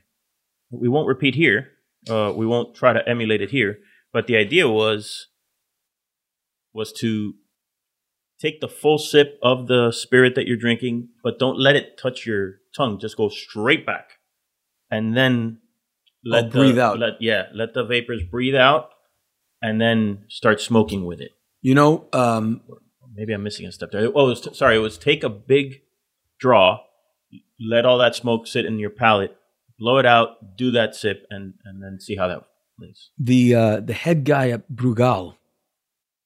In fact, I think Yami might might have been on that tour. Um, did something similar. His first sip was like this monster back of the throat. I mean, he almost he had it in this weird bottle too. It's almost like he threw it in his face and drank. It was very strange. Uh, I didn't try to emulate that either. But yeah. Well, I mean, the the last show, the last show, we got pretty hammered. we really did, especially Jim. Jimmy Jimmy lost his uh lost his shit that day. lost his faculties. great. Uh, He was this is sweating. this, by the way, is definitely a better combo yeah. That, I, than by the way, I that's what I expected. Yeah. I expected that guy to pair well. All right, but let's go back into uh, Elegancia Generosa. Yeah, so I'd, I'd like to know, or I'd like you to explain uh, why these two brands. Number one, th- these are the flagships. So I'd like you to get into what that crest uh, means, uh, and that is your family. That's directly from your family crest, Uh-huh. and and then the the two the two blends. Why you feel that, or how they work? Why are they vintage? Yeah. And, and So um, let me talk about blends first. So Elegancia and, Gener- and Generoso and he not only In does English? he not follow the alphabet right, but I asked the question in a certain order, and then he goes the other way. do you want me to do that? it the other way? No. Let me talk about the blends first.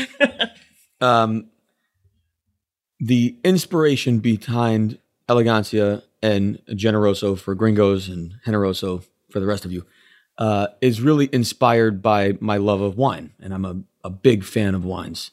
And um, many of the wines that I love, uh, it is typical that a particular wine house or winery makes a bunch of different reds and a bunch of different whites. And those are as opposite as apples and bowling balls, right? Um, no different than a steak or a seafood. It's very difficult to to try and compare the two when they're just so completely opposite. Yeah, naturally. But if you think of a winery also typically has a style. And that style is evoked throughout the wines they make, even though they are so completely different. Not unlike a chef who might prepare a steak dish or a seafood dish that even though they are so completely opposite, the style is very indicative of Sure, like he, Of the you know, chef. his dishes are very rich or how Right. about like very umami. Okay, Exactly. Yeah. So what I wanted to do was because I'm inspired by that idea, create the equivalent of a Chardonnay and a Cabernet in the cigar world. And so what are the things that we come to expect from wine or maybe said differently, what are the decisions that are already made for us by the winery so that our only choice is do I want the Chardonnay or the Cabernet? So we know that wine is generally 750 milliliter. We determined that we were only going to do this in a 6 by 50 Toro. Standardize it. Uh, you want to buy a case of wine, it's generally 12 bottles in a case. We package these only in uh, units of 10 cigars. So that decision's already been made. Um, which then leads us to now you just have to figure out what expression do you want? Do you want buttery and creamy and smooth and rich like a great Chardonnay is? Or do you want bigger, more ferocity, uh, higher alcohol as a big uh, cab m- might be, or a red blend might be, Bordeaux? Um, and so that was the inspiration. Now, what also happens with wine? Wine is made once annually, and 100% of the production goes into the bottles. And when it's gone, it's gone. And the winemaker gets to work on the next release. And even though in wine, 100% of what's in the bottle is 100% of what was in the vineyard, meaning generally on a vintage wine, or actually always on a vintage wine, you're not mixing vintages, it's 100% of that year. Of course, in the cigar world, we are not that literal. Um, but when you buy wine this year from Napa Valley um, Cabernet, you're buying the 19s. Probably the 19th, yeah.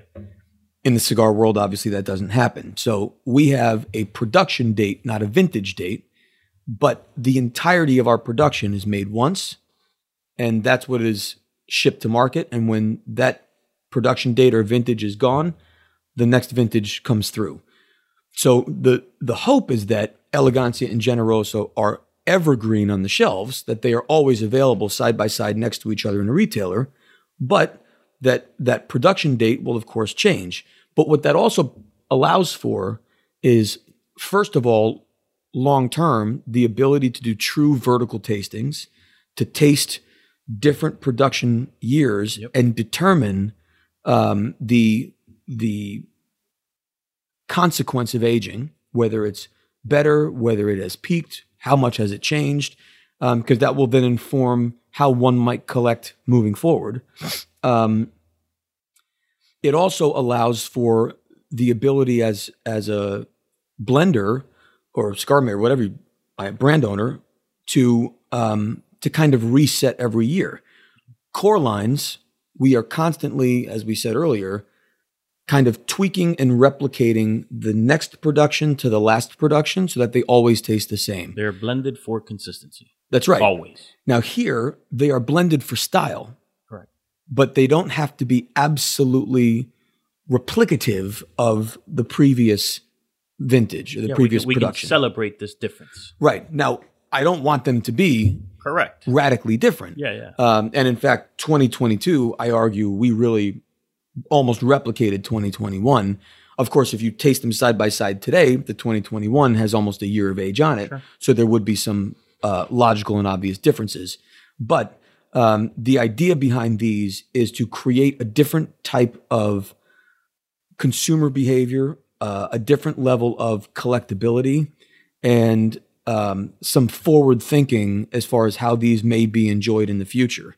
Now, to do that, obviously, you need space to store all these, which is also why the packaging for Elegancia and Generoso is a humidor. So it's a handmade humidor that we make in Esteli. Um, it's entirely okume, so there's no there's no pores in the wood. It's non-porous, non-aromatic. It comes packaged with humidity in the lower chamber. So all you have to do is open up the humidor, activate the humidity below, put the cigars back in, close the humidor, and you can put that in your wine cellar. You can put it on your dresser. You don't need to have, excuse me, yeah, I now. get so excited about this project.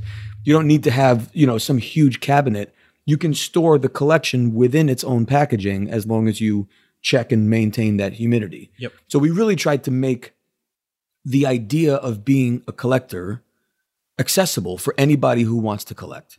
No, I, I loved it. I loved it when you first talked about it. When uh, yeah, before you released it, you and I talked about. It. I I loved it. Now, you're not the first to do. I mean, obviously, you've taken it to a level that it hasn't been taken before. But Pete Johnson did, uh, who also is a, a lover of wine. Yep. Pete Johnson did a line, uh, La Verite, that was Well, but Vintage. his was much closer to wine Yep. because his was 100% vintage. Yep. That was all one harvest.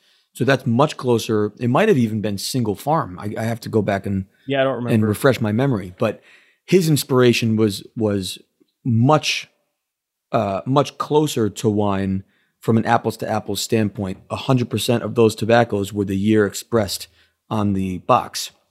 We're not quite taking that literal an approach, um, but you know, when the- I said, by the way, when I said you had taken it to a point that no one else had taken Yeah. it, I- was referring to the packaging also being Yeah, yeah. sort of age ready. yeah, You know, Yeah, and and it's also something that we are we are going to move forward with unforgivingly. Um, you know, there's been plenty of instances where people have created products that are that are annual releases that are aged or dated in some way, and they typically do it for a while and then move on to a different idea. This is something that we are really absolutely committed to long term because there's no other way to determine if it's going to work unless we really stick to our guns and do it. And so far, two productions, it's worked. And the third production is en route. right? So we had to take a quick little Cuban coffee break. We had some visitors to the office that we had to uh, Give hugs. post and hugs and kisses and pictures and Great. and Cuban coffee and Great. so now I have Which no idea how these things probably are a, taste now. probably a good idea, too. Yeah, I think we I needed mean- it. Needed it. Yeah. Pepped up a little. Got a little bet. sugar in our system. You bet. It's. So uh, you had just finished describing the uh, the, project. blend. Yeah. So now let's move on to C. Right. Let's. Uh, I think that's it's a fair jumping off point here. I'm excited about C, but I already tasted it, obviously. Yeah. And I didn't follow directions. But I keep. You know that I keep looking this way because I'm used to sitting there, and I'm always looking to the right for the camera. So I, I keep looking over at this thing here. It's like, yeah. What do you think about that? This guy can't follow directions. News at eleven. Not like that. this is this is in my wheelhouse. I mean, Yeah, this is uh this is a bad man right here. you know, this has a mouthfeel like rum. That syrupy viscosity. A lot of a lot of a lot of uh, rum drinkers graduate over to bourbons and vice versa. Like a bourbon drinker can appreciate a rum. Especially the right rum. Correct. Yeah, yeah. yeah. Bermudez, Barcelo, Brugal, uh, El Dorado. We're big fans of Zafra here. Have you ever had that? Zafra? the only I like Zafra, but to me that starts pushing in the sweeter. Correct, but it's Realm? it rides that line. That's Yeah. that's the idea of that rum is to ride that line, not to go over Same, into same with Diplomatico Diplomatico, I think. on the. Right. You think that's over? Uh, well? No, it crosses over into hey, we're gonna be sweet. You think so? More than Zafra? I do. Huh. We can do it. We can we can taste it right now. Well, no more work will a, get done today. That might have to be a sidebar. No, but this is with this. This is heaven. Is it? Yeah. This my I've I've over and over used the description of creme brulee with this because it speaks to the body and the weight of the mouthfeel of this cigar. It's typically, you know, you'd see a shade wrapper and think, oh, it's light and silky. And I mean, this is beyond creamy. This is velvety and thick and chewy, the, the smoke. And, um, and it stands up to this. But the, the mouthfeel of this being as silky and, and syrupy as it is, It's like a full mouthfeel, right? It's. man, this is like, I always describe it uh, on the podcast like, um, like how much real estate it takes up. You know, when you take a sip, how much real estate does that take up on your palate? And and this guy, he just camps out in there. He's like, "Forget you. This is my crib." It's awesome. Yeah. So, and, and by the way, just to finish off, to give uh to give Generoso, it's it's uh hey, that's somebody's phone. Not mine. It wasn't mine. That was me. So uh to give Generoso its its full treatment, as good as Generoso is with this, because I think everything is good with this. Uh, I still think that it Hey, pairs better with A. Even though I'd like to have both of these, right? I'd like to have this better than A, yeah, but with the cigar, I'll take A. interesting. Now we also we're drinking everything neat. We didn't add water. We didn't Correct. add ice. We didn't do anything. So that also changes the the relationship too. Any one of these with a drop of water and the relationship changes. Completely changes, Completely. And, and that's fair. The only thing is that we don't do that. No, no, now, good. yeah, now now you have to take account take into account time and how much ice and you know. So we we drink them neat so that we can give you a fair assessment of it across the board. Uh, so yeah, I love C. With the cigar though, I'll take A. A is Garrison Brothers small batch, fantastic Texas whiskey. B is the Willet Pot Still Reserve, and uh, and C is the E. H. Taylor Colonel E. H. Taylor small batch, bottled in bond. Really, Outstanding whiskey. very very cool. A, I'm not familiar with at all. I am familiar with B and C. Um, I would not have called that correctly for B. It's really lovely. Yeah, but strangely, B is the lightest of the three, even though A has less alcohol. Hmm.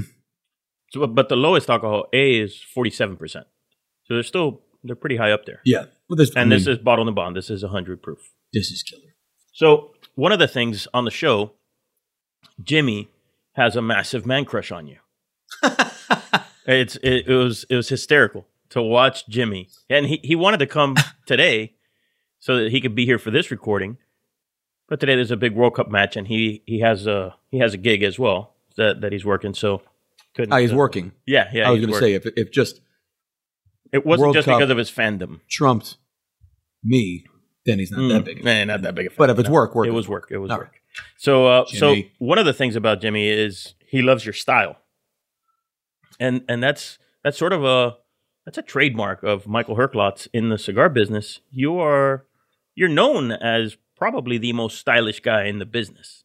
So, where where did that come from? What is that? Is that something you, as you were growing up? Because I've seen you've sent me pictures, and I've seen pictures of you in less than stylish Yeah, uh, Well, situations I mean, baggy I would- jeans and uh, but yeah. that's still a style. It's just a different style. Hmm. No. and the hair and the yeah. oh, oh, no, hey, hey, no. listen, bro. I know I don't have hair to Easy. talk about. Easy judging hair, huh?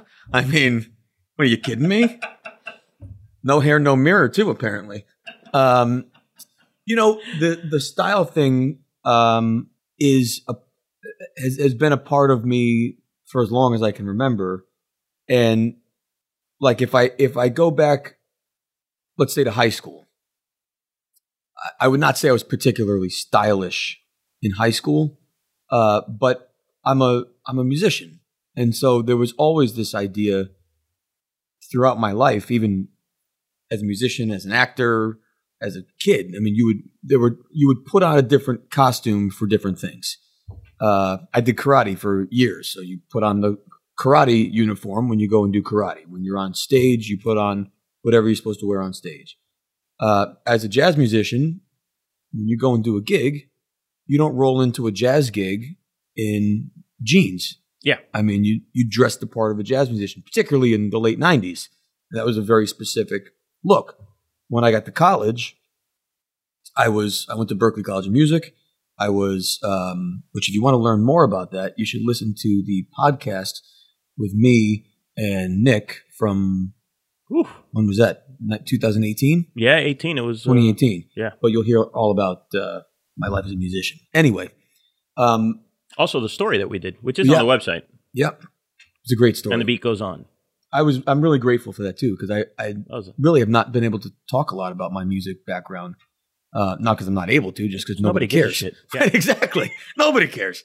They're like, uh, that's great, Jazz. Anyway, Yeah. uh, about the Lajero and the Korea 98.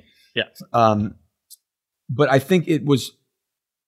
uh, It sounds it sounds terrible, and I I don't mean it to sound that way, but it it was a bit of a costume because I was I was playing a lot. You know, I was going to music school. I had gigs at night, um, and then after my first two semesters, I started working in cigars, and so I would leave my house dressed for my gig at night. But you're still stylish. Yeah, and and I think you know, and you that- still have a photographer like in your back pocket. Like uh, what I what do have a happens with that? photographer in my back pocket. It's right here. No. Tiff is not taking these pictures of you No, no, on the on the you know in the backyard with the little table and smoking a cigar. No, no, she would You- never. she would never do that. No, so you like, have a you- dude who you just like springs out of the back pocket That's true. and then he shoots with Yeah. your with your iPhone. Very small, very long arms. yes. Um, but style is just always been important. Where it really, I think, moved. Funny enough, you guys are a big part of this, and I don't think I've ever shared this, but Or um, admitted it. when when I started Davidoff in 2002, it was before we lived on these things. Mhm. Um, I was 22. I had a pretty high profile position just because of I was a retail sales associate in a pretty important store. Of course. And so I would go to lots of events and I would go to um, trade shows and those types of things. I was 22, 23, 24. I'm working on Madison Avenue. I was the youngest guy in the store. And I had to come up with some very obvious way to be noticed. And it sounds tremendously vain, but it was very deliberate. I had to figure out some way to be noticed because otherwise I was just a 22 year old kid that, that no one really cared about or took seriously. And fashion became the way to do that. 2003, I went to Milan for one off. Remember the one off cigars? Mhm. Now Dion has it. But when Andrea Molinari first launched it, we had it at Davidoff, New York, and I sold the shit out of this. And he invited me to go to Milan to speak to the Italian retailers about how I sold it so successfully in New York, which was great as a 23 year old kid. Kidding me? Flown to Milan and I got to go do this thing. But I will never forget. I walked, um, I flew into Malpensa. I took the train. I got to Milan and I came up into the, the main square there by the Duomo and nothing was open because it was that time when everyone is out and eating and everything is closed. So I couldn't shop and my hotel room wasn't ready and I'm just walking around Milan and I was blown away by what looked like New York, bunch of people outside talking and engaging and eating and hanging out, but everybody was dressed and not dressed like Wall Street dressed, like Mm-mm. pinstripe suits and but it was just like it was all so thoughtful. There were colors and everything fit different. And, you know, I, I just remember being like, this is amazing. I mean, the, the fact that grown This is men me. totally, it was like I had found spoke to you. something. And in that moment, that style really had not made its way into the mainstream in the United States. It was just starting to show up in New York with higher collars, spread collars, crazier patterns. So I said, well, that's it. I'm going all in. Uh, and at the time, the exchange rate was pretty good. So I got some ties and some shirts. Even though I had the same two tired blue and gray suit, when I came back, I started wearing combinations that were totally different. And then from there, you know, you'd buy a piece here and buy a piece there. And, and over the years, I developed, as you may recall, a rather insane, colorful spectrum. But all of that was to be noticed. And it worked because in almost every cigar snob, when there were pictures from events, there was always a picture of the guy with the red pants Yep. or the guy with the stripes, polka dots, and paisleys. Always. But what I realized, fast forward when I got to Nat Sherman, was for 10 years, I was noticed, but I wasn't known. And anyone from a distance could be like, oh, yeah, see that guy? He always wears red pants. And, but maybe they knew my name, but they didn't know anything about me because it was almost, they couldn't get, it wasn't inviting. Sometimes it made people uncomfortable. So, So- I, I shared the story on the show about the first time I saw you was at Pro Cigar, and I remember I knew Manolo Quesada and Raquel Empachi, but you were like part of the family. and I remember like, who is this freaking guy? Who's this dude who looks like he's Manolo's son? Right? Well, adopted maybe. yeah, yeah, yeah, No, I mean, looked like the way that you guys were were interacting. Yeah. Well, right? that's and a, it was very different than the way he interacted with everybody else. And I noticed it from afar. And I asked Raquel, "Who's this dude?" yeah. Because he is, he looks like he uh, like you guys adopted him or something. And uh, she's like, "Oh my god, it's Michael!" And that's where they introduced us, and we've been friends ever since. Yeah. The but just my my evolution of style. But ju- sorry to to finalize that point. It wasn't approachable. Yeah. When I when I saw you, I didn't just go, "Who's this dude?" Let me go talk to him. It was, Right. "Who's this dude?" And whoa, whoa, Yeah. hey, hang on a second. He is very dressed. Yeah. you know, let me let me leave him alone and find out who the hell this guy is. Yeah. So that's to finish your point. It wasn't very approachable. Right. And when I got to Nat Sherman, I realized I had spent all this time creating this persona that was immediately recognizable, but no one got past that to know me. And so at Nat Sherman, within a year, I didn't own a single white shirt.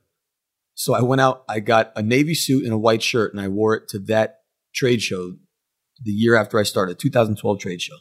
And everyone was like, when they used to come up to me and be like, "Oh my God, stripes and paisleys and polka dots, bro!" You and know, you- tracksuit under you the nailed it jacket again. and- Well, tracksuit that was that was on the days off. yeah, yeah. Uh, you know, now I had a navy suit and a white shirt, and people were like, "Bro!" And it first of What all, happened here, Brooks Brothers? first of all, it was an invitation to have a conversation, which used to be the point of the way I dressed before, until it just became so normal for me to be crazy that people didn't notice it anymore, and my effort to be noticed was gone Yep. by still dressing with clothing that fit and being thoughtful about fit and style and patterns and whatever, but eliminating the the the flamboyant Yeah, over the Nature top, of it. Yeah. um, it was still familiar, but people then went a level deeper, and I was able to share my story more and be able to have more conversations. And I was ten years older. Yeah, you know, of course. what was important at 22 to be noticed, at 32 I needed to be remembered and and known. And so style is still very much a part of what I do. Some of that too was was just part of being in New York and Madison Avenue. working Madison Avenue, working on 42nd Street. You're also dressing to your customers and all that. Um, but it's funny. I had this conversation last night because now I'm, you know, twill pants and sneakers, which I never would have worn even while I was at Nat Sherman. But there's also an evolution now for Ferio Tego. What is the what is the ethos of that brand? And of course, we think of ourselves as a as a high end brand, and and we believe in the quality of our products and all of that. But we also really want it to be approachable, you know. And and I don't I don't want Ferio Tego at all to feel reminiscent of any other brand that's out there, let alone any other brand that I have worked for.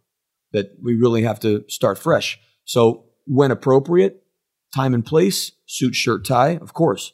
But you know, coming to Miami, if three years ago, I would be sitting right here in a suit, shirt, and tie. Yep. And now, you know, I just don't have to do that anymore. It's just a different, and it's ten years later. Now I'm 42.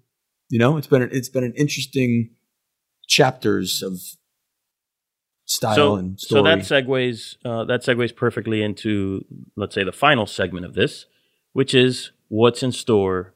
Let's say 2023 and beyond for Ferio Tego. Well, it is definitely beyond. That's for sure. This is not a short term play. We are in it to win it. Yeah, Uh, I, I don't think that anyone. I mean, maybe I'm maybe I'm wrong. Maybe I don't see it that way because we, you know, I've known you for so long, and I think I think that you don't do things for the short term. Yeah. So I don't see that. If there's that question out there of, oh yeah, but this is really just a fly by night. No, I don't. I don't. If I if there is that question, I haven't seen it. So I don't think there is. So I but- don't think there is. Either. But I say I say that because you've been in the industry long enough. I've been in the industry long enough to see brands come and go, to see you know uh, faces who are recognizable, who then you don't see anymore. And I say beyond because that's not in the equation. I mean, I'm as a company, we are absolutely committed long term to industry. I mean, not just to company, to family, but to industry. We we we are really thoughtful about making sure that what we are doing is not just great for our brand and great for our business, but great for the industry at large, and and that we can contribute to the health of an industry as it grows and ebbs and flows and and puts out its various tentacles into into new groups of consumers and and that type of thing. And to, to that end, you are you're very involved with the Premium Cigar Association. Yeah, I'm I just got put on the board, Exactly. elected onto the board this year. And so, yeah, that, I mean, clearly that shows a, a level of commitment to the business or the industry at large that goes beyond Ferio Tego's interest. And uh, I would point out Ferio Tego is also a member of every association, independent of our distribution. So we're fortunate we're distributed by Davidoff USA. Davidoff USA, of course, is a member of, of good standing in every association. But Ferio Tego is an independent member of PCA, TAA, CAA. Uh, we're members of all of them, independent, well, we think to, that's important. to hammer that home, uh, last year at the PCA trade show, Davidoff did not have a booth presence, Mhm. and yet you did, even though your brand is distributed by Davidoff. and we were a sponsor. Correct. So, is there is there any is there influence going the other way where you where where Davidoff is now okay? Well, maybe we will come back, or is that? Do you have any? No, I mean it. They certainly supported our decision to be there, and they helped provide us resources with people. You know, because obviously they are our fulfillment and distribution. So we had um, some customer service folks from Davidoff there in the booth helping us to facilitate Oh, sales. okay, so there was support. It wasn't like a rogue thing that you did. Exactly. Yeah. So it was, and that was very clear from the moment we started. We started talking about what a distribution agreement might look at, look like. Um, so they certainly support our decision as a company to be at the show, and whether they decide to be there or not, there's no consequence to us for our decision. If we decide to go, then they certainly support that. Um, and so it's if we're looking at 2023 and beyond, let's talk 2023. We'll be at the show, um, hopefully with some exciting uh, new products as well as our core portfolio, uh, preserving consistency as we've done. Um, and, you know, looking even beyond 2023, we're exploring some other markets, uh, international markets. You know, we're in a, we're a unique, again, like how we started this conversation, there's a bit of an identity crisis. Timeless and Metropolitan were really never sold internationally, but We're very New York brands. very New York Yeah. but they were certainly because we were New York, we were enjoyed internationally. Mhm. Uh, and so, even though Ferio Tego is a year old, there are international. There's international awareness and demand And interest. Yeah. for not only timeless uh, and metropolitan, but I think because of its inclusion in our portfolio, and we've been very fortunate to get the the amount of enthusiasm and press and media that we've gotten. There's a lot of awareness about Ferio Tego, and when we launched, we got a tremendous amount of interest uh, from international markets. So we're starting to do that work now. But the reality is, there is no market more important than the United States, and we're only one year which is why I'm back here in Miami five months after I was here last time, Yep. because there's still more doors to go bang on. And for as many retailers as we have that I want to give a hug to and say thank you for the support and ask them how we can support their business, there's just as many stores that um, are maybe not as convinced yet that Ferio Tego is a right fit for their store. And so we have to go into their stores too and and plead our case and explain what makes us different and have them try the product and ask for the opportunity this time. I mean, we're we are definitely not afraid to ask for the sale and ask for the opportunity. And so this has been a very successful trip, and we'll probably be back again in six months. And in the meantime, we'll be all around the country again, banging on doors and giving hugs and and and saying thank you, and then asking for opportunities. And we're we're totally committed to doing that for as long as it takes to continue to grow. Beautiful. Beautifully said. Thank you again, my friend. Thank you. Thank you always for. Are we going uh, to do ABC again? No, I'm just kidding. Oh yeah, let's do it with rum this time. Oh, All right. on, Well, a, on a next episode. yeah. So that's Michael Herklotz in a nutshell, or in a cigar snob office. Thank But, you. Uh, thank you, my friend. Thank you. And can I like throw one into the camera here to Absolutely. viewers? Um, I've said this in a, in a few other um, platforms, but I'd like to say it here. We're a new brand, and even with the historical availability of Timeless and Metropolitan, the, rea- the reality is Ferio Tego is brand new, and every new brand uh, needs awareness, and we live in a moment in time where this drives awareness, and we consume things every single day. We eat and we drink and we smoke and we get dressed and we drive. But it's rare when we take this out and take a photo and amplify it. And typically, the reason we do is because we know that that particular product, that particular brand, when we post it, is going to be met with the reaction that we're looking for, which are the likes and the comments and the backslaps and the me toos and yeah, yeah, yeah, that's awesome it doesn't take much for a small brand like mine to go from in need of awareness to uh, mainstream. But what it takes today is permission from your community to brag about a brand that you love. And so what I would ask is if you give a Ferio Tego a try, whether it's Metropolitan, Timeless, or our flagships, would you go one step further and take a photo of it and post it and tag Ferio Tego and share it with your community and amplify the fact that you love the brand? Because when you do, not only are you increasing awareness, but you are giving permission to your crew and your community to brag about that same brand. And that's how we go from Ferio Tego here to Ferio Tego 2023 and beyond. Well done. I love that. Thank I you. love that. Thank you, guys. Thanks for watching. Thanks for enjoying. You can follow Mike. We- We'll have all the social media things underneath, all the Ferio Tego, all the Mike Herklots. Thank you again, guys, and I'll see you soon. If you're like me and look forward to cozying up to a warm fireplace after a long day on the range, kicking off your boots and settling into a nice big bowl of chili con queso, then you'd love the La Aurora 107 Nicaragua. This Dominican made Nicaraguan puro is a bold new blend with tons of flavor made with the same craftsmanship that has made La Aurora cigars one of the oldest and premium cigar makers in all the world.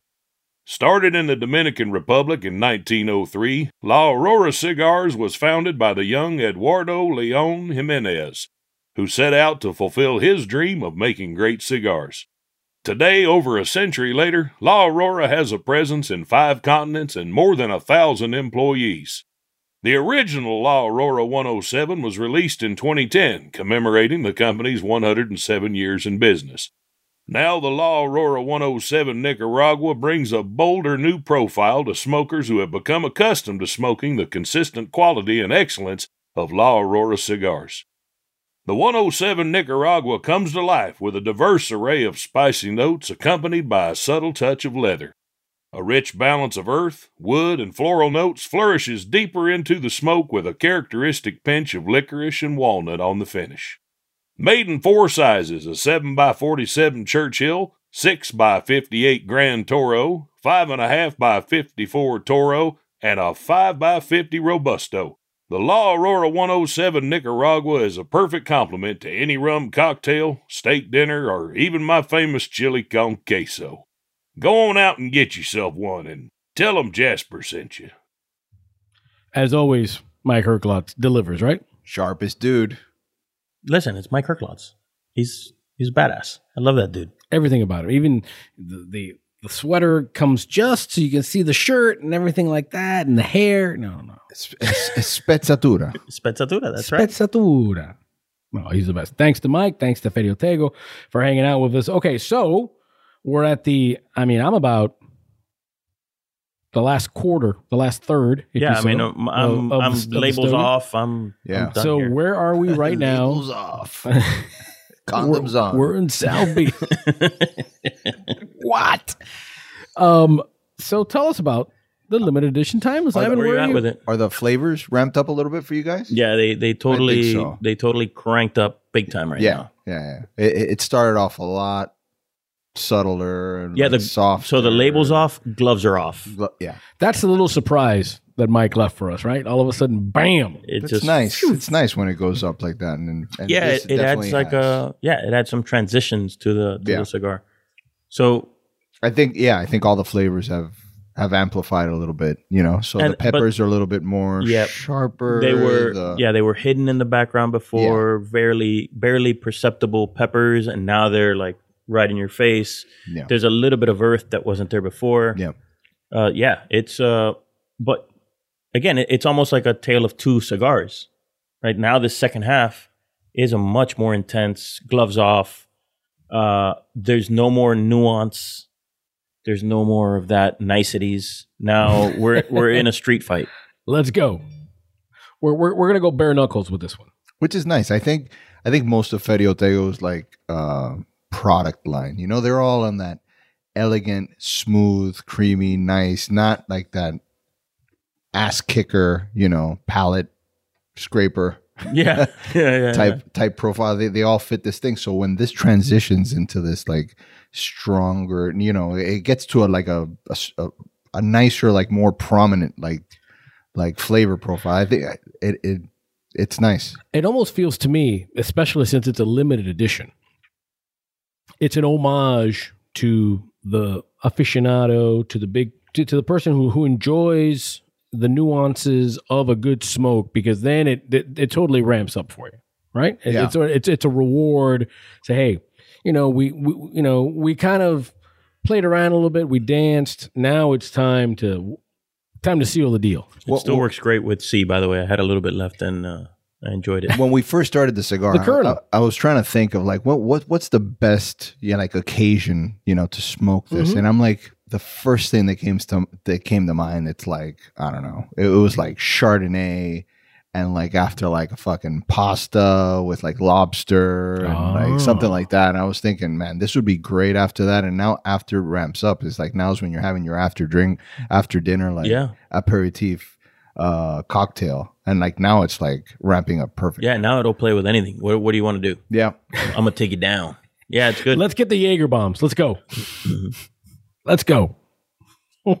I love it. Well, listen, it's always a good time. And as always, we end every one of the Cigar Snob Magazine podcasts with what did we learn today? So I'm going to start with you, Mr. Eric. So I learned that Jimmy has a tremendous man crush on Mike Herklots, which started off as disturbing for me, Well, but, But, then you uh, realize but then it's yeah, valid. He, I don't know about valid because I'm just trying to convince myself. yeah, I think you are. I think you are. But uh, yeah, no, that's I didn't really think he was going to overtake uh, George Clooney me neither. And yet there it is. with such a height difference. And uh, Well, you know, Mike, Mike is giving up like a foot to George Clooney, that's maybe okay. more. Listen, listen. At the end of the day, George is getting old. Yeah, George is his, his time has come. Mike- Thanks. Mike is in the sweet spot for Mike, you. Mike, Mike's right there. Mike, Mike's in that area right now. Meanwhile, Herklots is never gonna. Is I- I'll go to your show. I'll, is Jim gonna be there? No, no, no, no. no. Never mind. I'll, never I'll mind. do it via Zoom. he looks very uncomfortable there in the corner. IOC. Listening to What do all you got right now? I'm liking the the limited ten, the timeless it's so limited good. ten. I'm, I'm, it was very, I was very impressed by it. You know, Yep. there's a. I'm always look. I always like these these cigars that over deliver. You know that that look like they're. I, not that not that they're that they're not gonna deliver when when I look at them, but I mm-hmm. just feel like they're going to be softer and smoother, and then they give you more. I always appreciate that, so I think this is what this did. So I like it. What I learned is, first of all, the T-shirt business is booming with the Smoky Tree. Where we we have established a sure. brand. For sure. we're patenting it right now, and and we're and if anybody's got any ideas, let us know. Let us know. Questions at cigarsnobmag.com. By the Let way, also if if there's a T-shirt ideas at Cigar Snob. T-shirt ideas at Cigar Snob Mag. Uh, also, if be uh, bourbon at cigarsnob.com. if you uh, yeah, if there's a cigar that you want us to try Mm-hmm. because you think, oh, you know, you guys keep tasting, you know, cigars that maybe whatever in your neighborhood that they're not available or or whatever. Let us know if there's something that you want us to try. Right, we're, we're getting a lot of questions, and that's fantastic, and keep those coming. But also, if there's something you want us to try, let us know. We're Okay. we're your guinea pigs. We- We're here for you.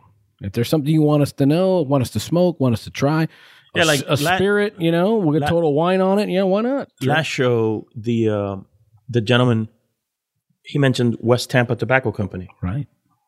So maybe we'll do that. We'll do that in a, in an upcoming show. I mean, we have a a couple of shows already, sort of pre uh, ordained, but uh, but we can but we can uh, yeah exactly. But uh, but we can do we can do something else uh, in the near future. Listen, at the end of the day, this show's about you guys. This show's about making your experience that much better. And we're just, you know, we're, we're merely here for you guys. And so we appreciate it. And hey, and if uh, you like the show, give us five stars, write a review, always helps. And make sure to check out the YouTube channel. Yeah. Subscribe, subscribe, subscribe. Yeah, definitely. If you uh, if you're you're listening to this on audio only, did you know that we already are doing this on video? I know, right? So Yeah. check that you out. You can see what we look like. Well, and then maybe they maybe you wanna go back to look like. audio, but you can see what we look like. but maybe they want to see what the cigar looks like. Some other thing that Oh I- yeah, that too. s- one other thing that I want to throw in there is is subscribe to our newsletter if you haven't subscribed to it. Mhm. Those those YouTube like recommendations that they do there on the algorithms, uh, it doesn't come up for some reason when people are, you know, you- Yeah, you, can it's be the biggest fan, but even though we were the perfect, you know, uh, suggestion to like Yeah, have you, it's like, the look perfect at content recommendation, and recommendation, it'll still and, won't they, and they still won't do it. A great way to stay up to date on all the stuff that we're putting out is on our newsletter and subscribe to our YouTube channel and do all that stuff. Yeah. Yeah, it's all about Cigar Snob Magazine. Just look that up. You'll find everything you need there. For everybody here, we want to wish you all the best. Take care of yourselves, take care of the people you love, and reach out to people, especially, you know, make sure everybody's doing okay. Lots of hugs. And, and we're thinking about you and appreciate you hanging out with us. For Eric, for Ivan, for Yami, for Nat, I'm Jim Rodriguez. Have a good one. You've been listening to the Cigar Snob Podcast. Tune in next time for more nonsense and chicanery. But in the meantime, you can find previous episodes of the podcast on cigarsnob.com slash podcast. Follow us at Cigar Snob Mag on all the social media platforms and be sure to subscribe and rate this podcast on Apple Podcast. Until next time, hasta luego.